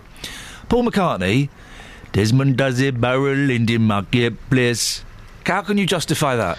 Uh, well, as I said earlier on, different times. Okay, okay, I'll stop you there. Okay, cool. This is Paul McCartney two weeks ago. You can do it right now, please. Ladies and gentlemen, I rest my case. Paul McCartney is a racist. Wow. Yeah, that's right, Yeah, that's yeah. right. You can do it right now, please. Paul McCartney is a racist. He don't get any flack, yet Mike Read does. You can do it right now, please. Boom shakalaka. It's probably because who he is, he can do what he wants. He can't be racist. Well, he, he- you're telling me he is racist, so he clearly can do what he wants. Well, he is. Listen. You can do it right now, please. Now. Yeah, from cringe to cringe. Hang on, well, speaking of cringe to cringe, morning, Dave. Were you talking about me, pal? Oh, yeah, I'm talking about you, cringe. Yeah, cringe. Justin is co-hosting the last half hour of the show with me. Good, good. Well done, Justin. Come in now, mate. yeah, thanks, Dave. Yeah, righto, Just. So, so what have you Um, got for us, Dave? The Beatles. Here we go. Right. Um, the body's favourite, you know what I mean? They were okay on a record, some of their records, but to see them live, useless. Absolutely useless. And that was in the 67, 68. You still there, Justin? You're talking nonsense, Dave. I tell you why. No, because I'm not. They, I'm not, mate. They You weren't the- useless. you- Hang on, Dave. Hang hold on. on. No, but yeah, Justin, get the people of the 60s, 67 or 68. Can I just ask you? I'm going to come in here. I'm going to come in here. Tag team, tag team interviewing. Yeah. Uh, Dave. Yes. Did you see them live in 1967, 68? Yes. Where, where did you see them? It was either the um, uh, Majestic in Mill Street in Luton or yeah. The, the Ritz in Gordon Street. You're- I you're- can't remember you're- which you're a one it liar. You're a liar. I I ain't. You're a liar. I'm telling you, I'm not, mate. You're a liar. I'm telling you, the 67 or 68 they Justin, were in Luton. do you want to tell him why he's a liar, or do you want me to do it? Um, you probably got Google up. I, I presume they weren't in Luton that year. No, no, no. They stopped touring in 1966. In your face. They were at Luton. Not in uh, 1967 or 68. They stopped doing live concerts in 66. Candlestick Well, right, Park in the right. United States, their last ever concert, 1966. Listen, what's you beefing about, Riff Raff? There we go. You see, he has to resort to insults, Justin. Terrible. Absolutely he has to resort to insult. He was, and I, I'm not going to include the live on the rooftop of uh, uh, of, of Abbey Road, not Abbey Road. What was it? Savile Row, 1969. That was a, good proper concert. It was a, nonsense. Nonsense. They stopped touring in 90. Hey, we got John Lennon on the line. Morning, John. Hey, how are you doing?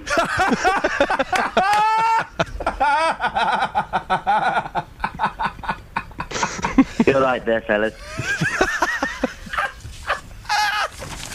Yeah, I'm, really good, John. I'm genuinely surprised to hear from you. How you doing?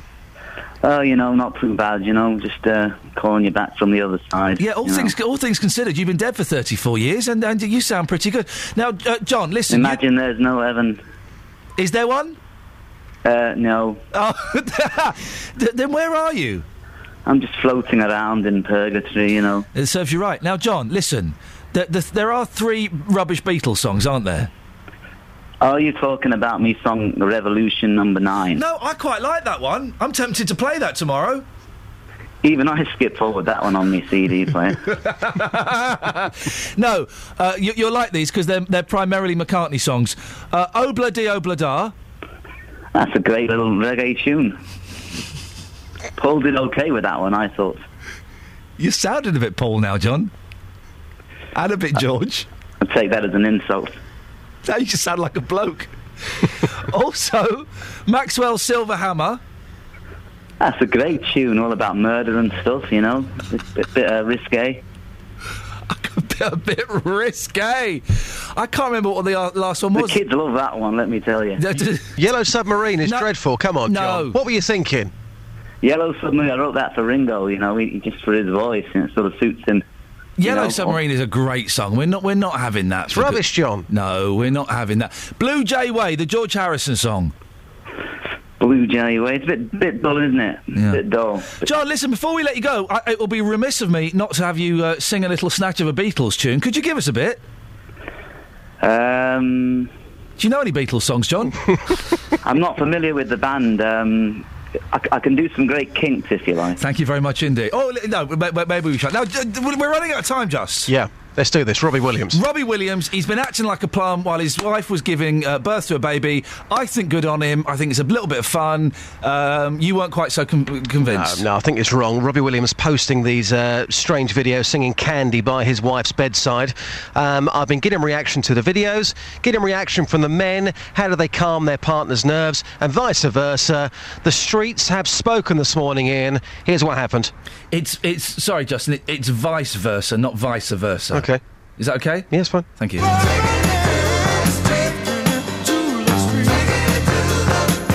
Taking it to the streets with J Dog. Just take the abuse. Just let her do what she wanted to do, innit? That's what I'm there for. How bad was the abuse? Bad enough. Yeah. Worse than getting run over. I'm telling you that. Oh, come on. telling you that now. I mean, Robbie Williams has been singing to his wife. He's been singing that dreadful song Candy. What's your thoughts on that? Stupid. Stupid. Just hold her hand and take the abuse, in it. That's all you can do, really. You know what I mean? All the ladies in the house. Yeah, yeah. Mm. All the ladies, the ladies. The ladies' perspective with Iain Lee across Beds, Herts, and Bucks. The ladies, the ladies, the ladies, the What did your husband do when that big moment came? Oh, he just started shouting and screaming and everything, yeah. What, to try and make you laugh? Yeah, yeah, yeah. Yeah, sitting there eating Chinese. You're still laughing now. I know.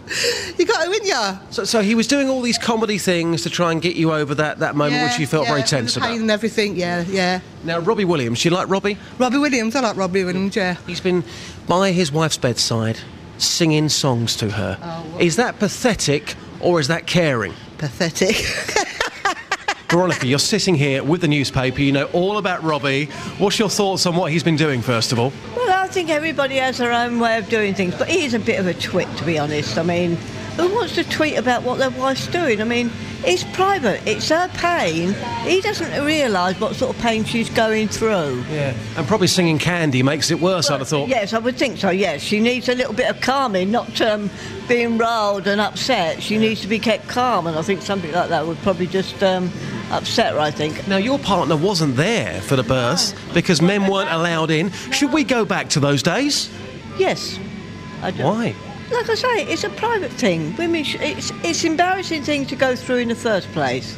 It's for the lady and the lady only. Yes, yes. It's a harsh vibe, but I always say when I go onto the streets, just be honest. And you've been you've been really honest, and I really appreciate that. That's fine. Um, I consider that it was uh, made it to be all about him rather than, you know, something that was a private thing between the two of them. Here, here. Okay. Before you go, your husband, what did he do to try and calm your nerves? Sing about Frank Sinatra? Left the building. and that calmed you down? Oh, him not being there? yeah, definitely. Thank you very much. Cheers. Her husband was Frank Sinatra. That's what that was. You've never been in uh, that environment, Justin, so you, you, you can't really uh, comment. No, and I didn't comment. I Well, just you took got- it to the did- streets. Well, yeah, you- Yeah. You, commented. You said that Ro- Robbie Williams, Ro- Robbie Wings. Who's that? Who's he? I thought we was talking about Robbie Williams. Who's this bloke you're talking about? I'm so high on cough medicine, man. You were saying that what Robbie Wings was doing. Robbie Wings. I think he used to play for Luton Town, Robbie Wings. Robbie Wings. That's what one of the ladies said. Right, okay. During the ladies' perspective. yes. Didn't uh, you? you said what he was doing was out of order, mate. No, I didn't you- say that. I didn't say that. I just said say it. I've got to play the whole blooming it's thing a again. private moment. I, I just, I just think, you know, the, the cynic in me says that the, he's he's got these videos out there. That that's a very special moment for, for him and his wife. He's putting the videos out there. Him singing Candy. Oh, he's doing to it for a laugh, He's mate. trying to get people to talk about need- it. He wants people to go on iTunes Candy and is, buy his songs. Candy is six months old. He's not. Yeah. If he had a new one out, I'd, I'd be like, yeah, okay. Right. It's a six-month-old song. He's having a laugh. No, he's not. He's having a laugh, just. No, the, the other week, Cilla Black was back in the What? hit parade. She was back in the hit Oh, parade. I'm gonna- Anyone who had a heart off the back of that TV program. What? Because she she was filming, did, took a selfie while she was on the lav or something. No, no. I'm just saying that when people hear a song, they may not have heard it for a long time. Oh, it's Candy, They'll they go online, it. they'll buy it. It's Candy. We're BBC local radio. We are we are contractually obliged to play it every 25 seconds. Yeah, but people can still listen to it and then go and buy it. That, that's why he's doing it, boss. Come He's on, get not- real. You know, I, I'm not having this. I'm really angry now. I'm not having this, Justin. Why? He's just doing it for a laugh. Would you do that? I'm not Robbie Williams. Travel news for Beds, cards, and Bucks. BBC Three Counties Radio. Starting off on the M1, heading southbound, it's rather heavy moving at the moment between junction 12 at Flitwick and junction 11 for Dunstable Road. Take a look in Ware, and Hollycross Road is closed between Woodbury Hill and Capel Lane due to some emergency repairs that are taking place. Taking a look at the M25, that's very heavy moving heading clockwise just around junction 25 for Enfield, where some roadworks are taking place. Also, the A- A41, that's looking heavy at junction 20 for the M25, and the M40 on cameras looking heavy heading northbound from the Denham roundabout to the M25. Nicola Richards at BBC Three Counties Radio. Thank you, Nicola. Well, I think that last little burst of uh, activity may be the thing that lost me my voice. And if that's the case, Justin, I will actually pursue you through the courts to get um, reimbursement. Thank you, Kelly. Thank you, Claire. Thank you, Just. Thank you, Soph. Back tomorrow at 6. JBS up next. Ta ta. Local and vocal across Beds, Herts, and Bucks. This is BBC Three Counties Radio. Thank you, Iain. Good morning. Welcome to the JBS show. I'm Jonathan Vernon Smith. It's Tuesday. It's nine o'clock, and on today's big phone in, do you think we should pay for more security for David Cameron, the jogger who was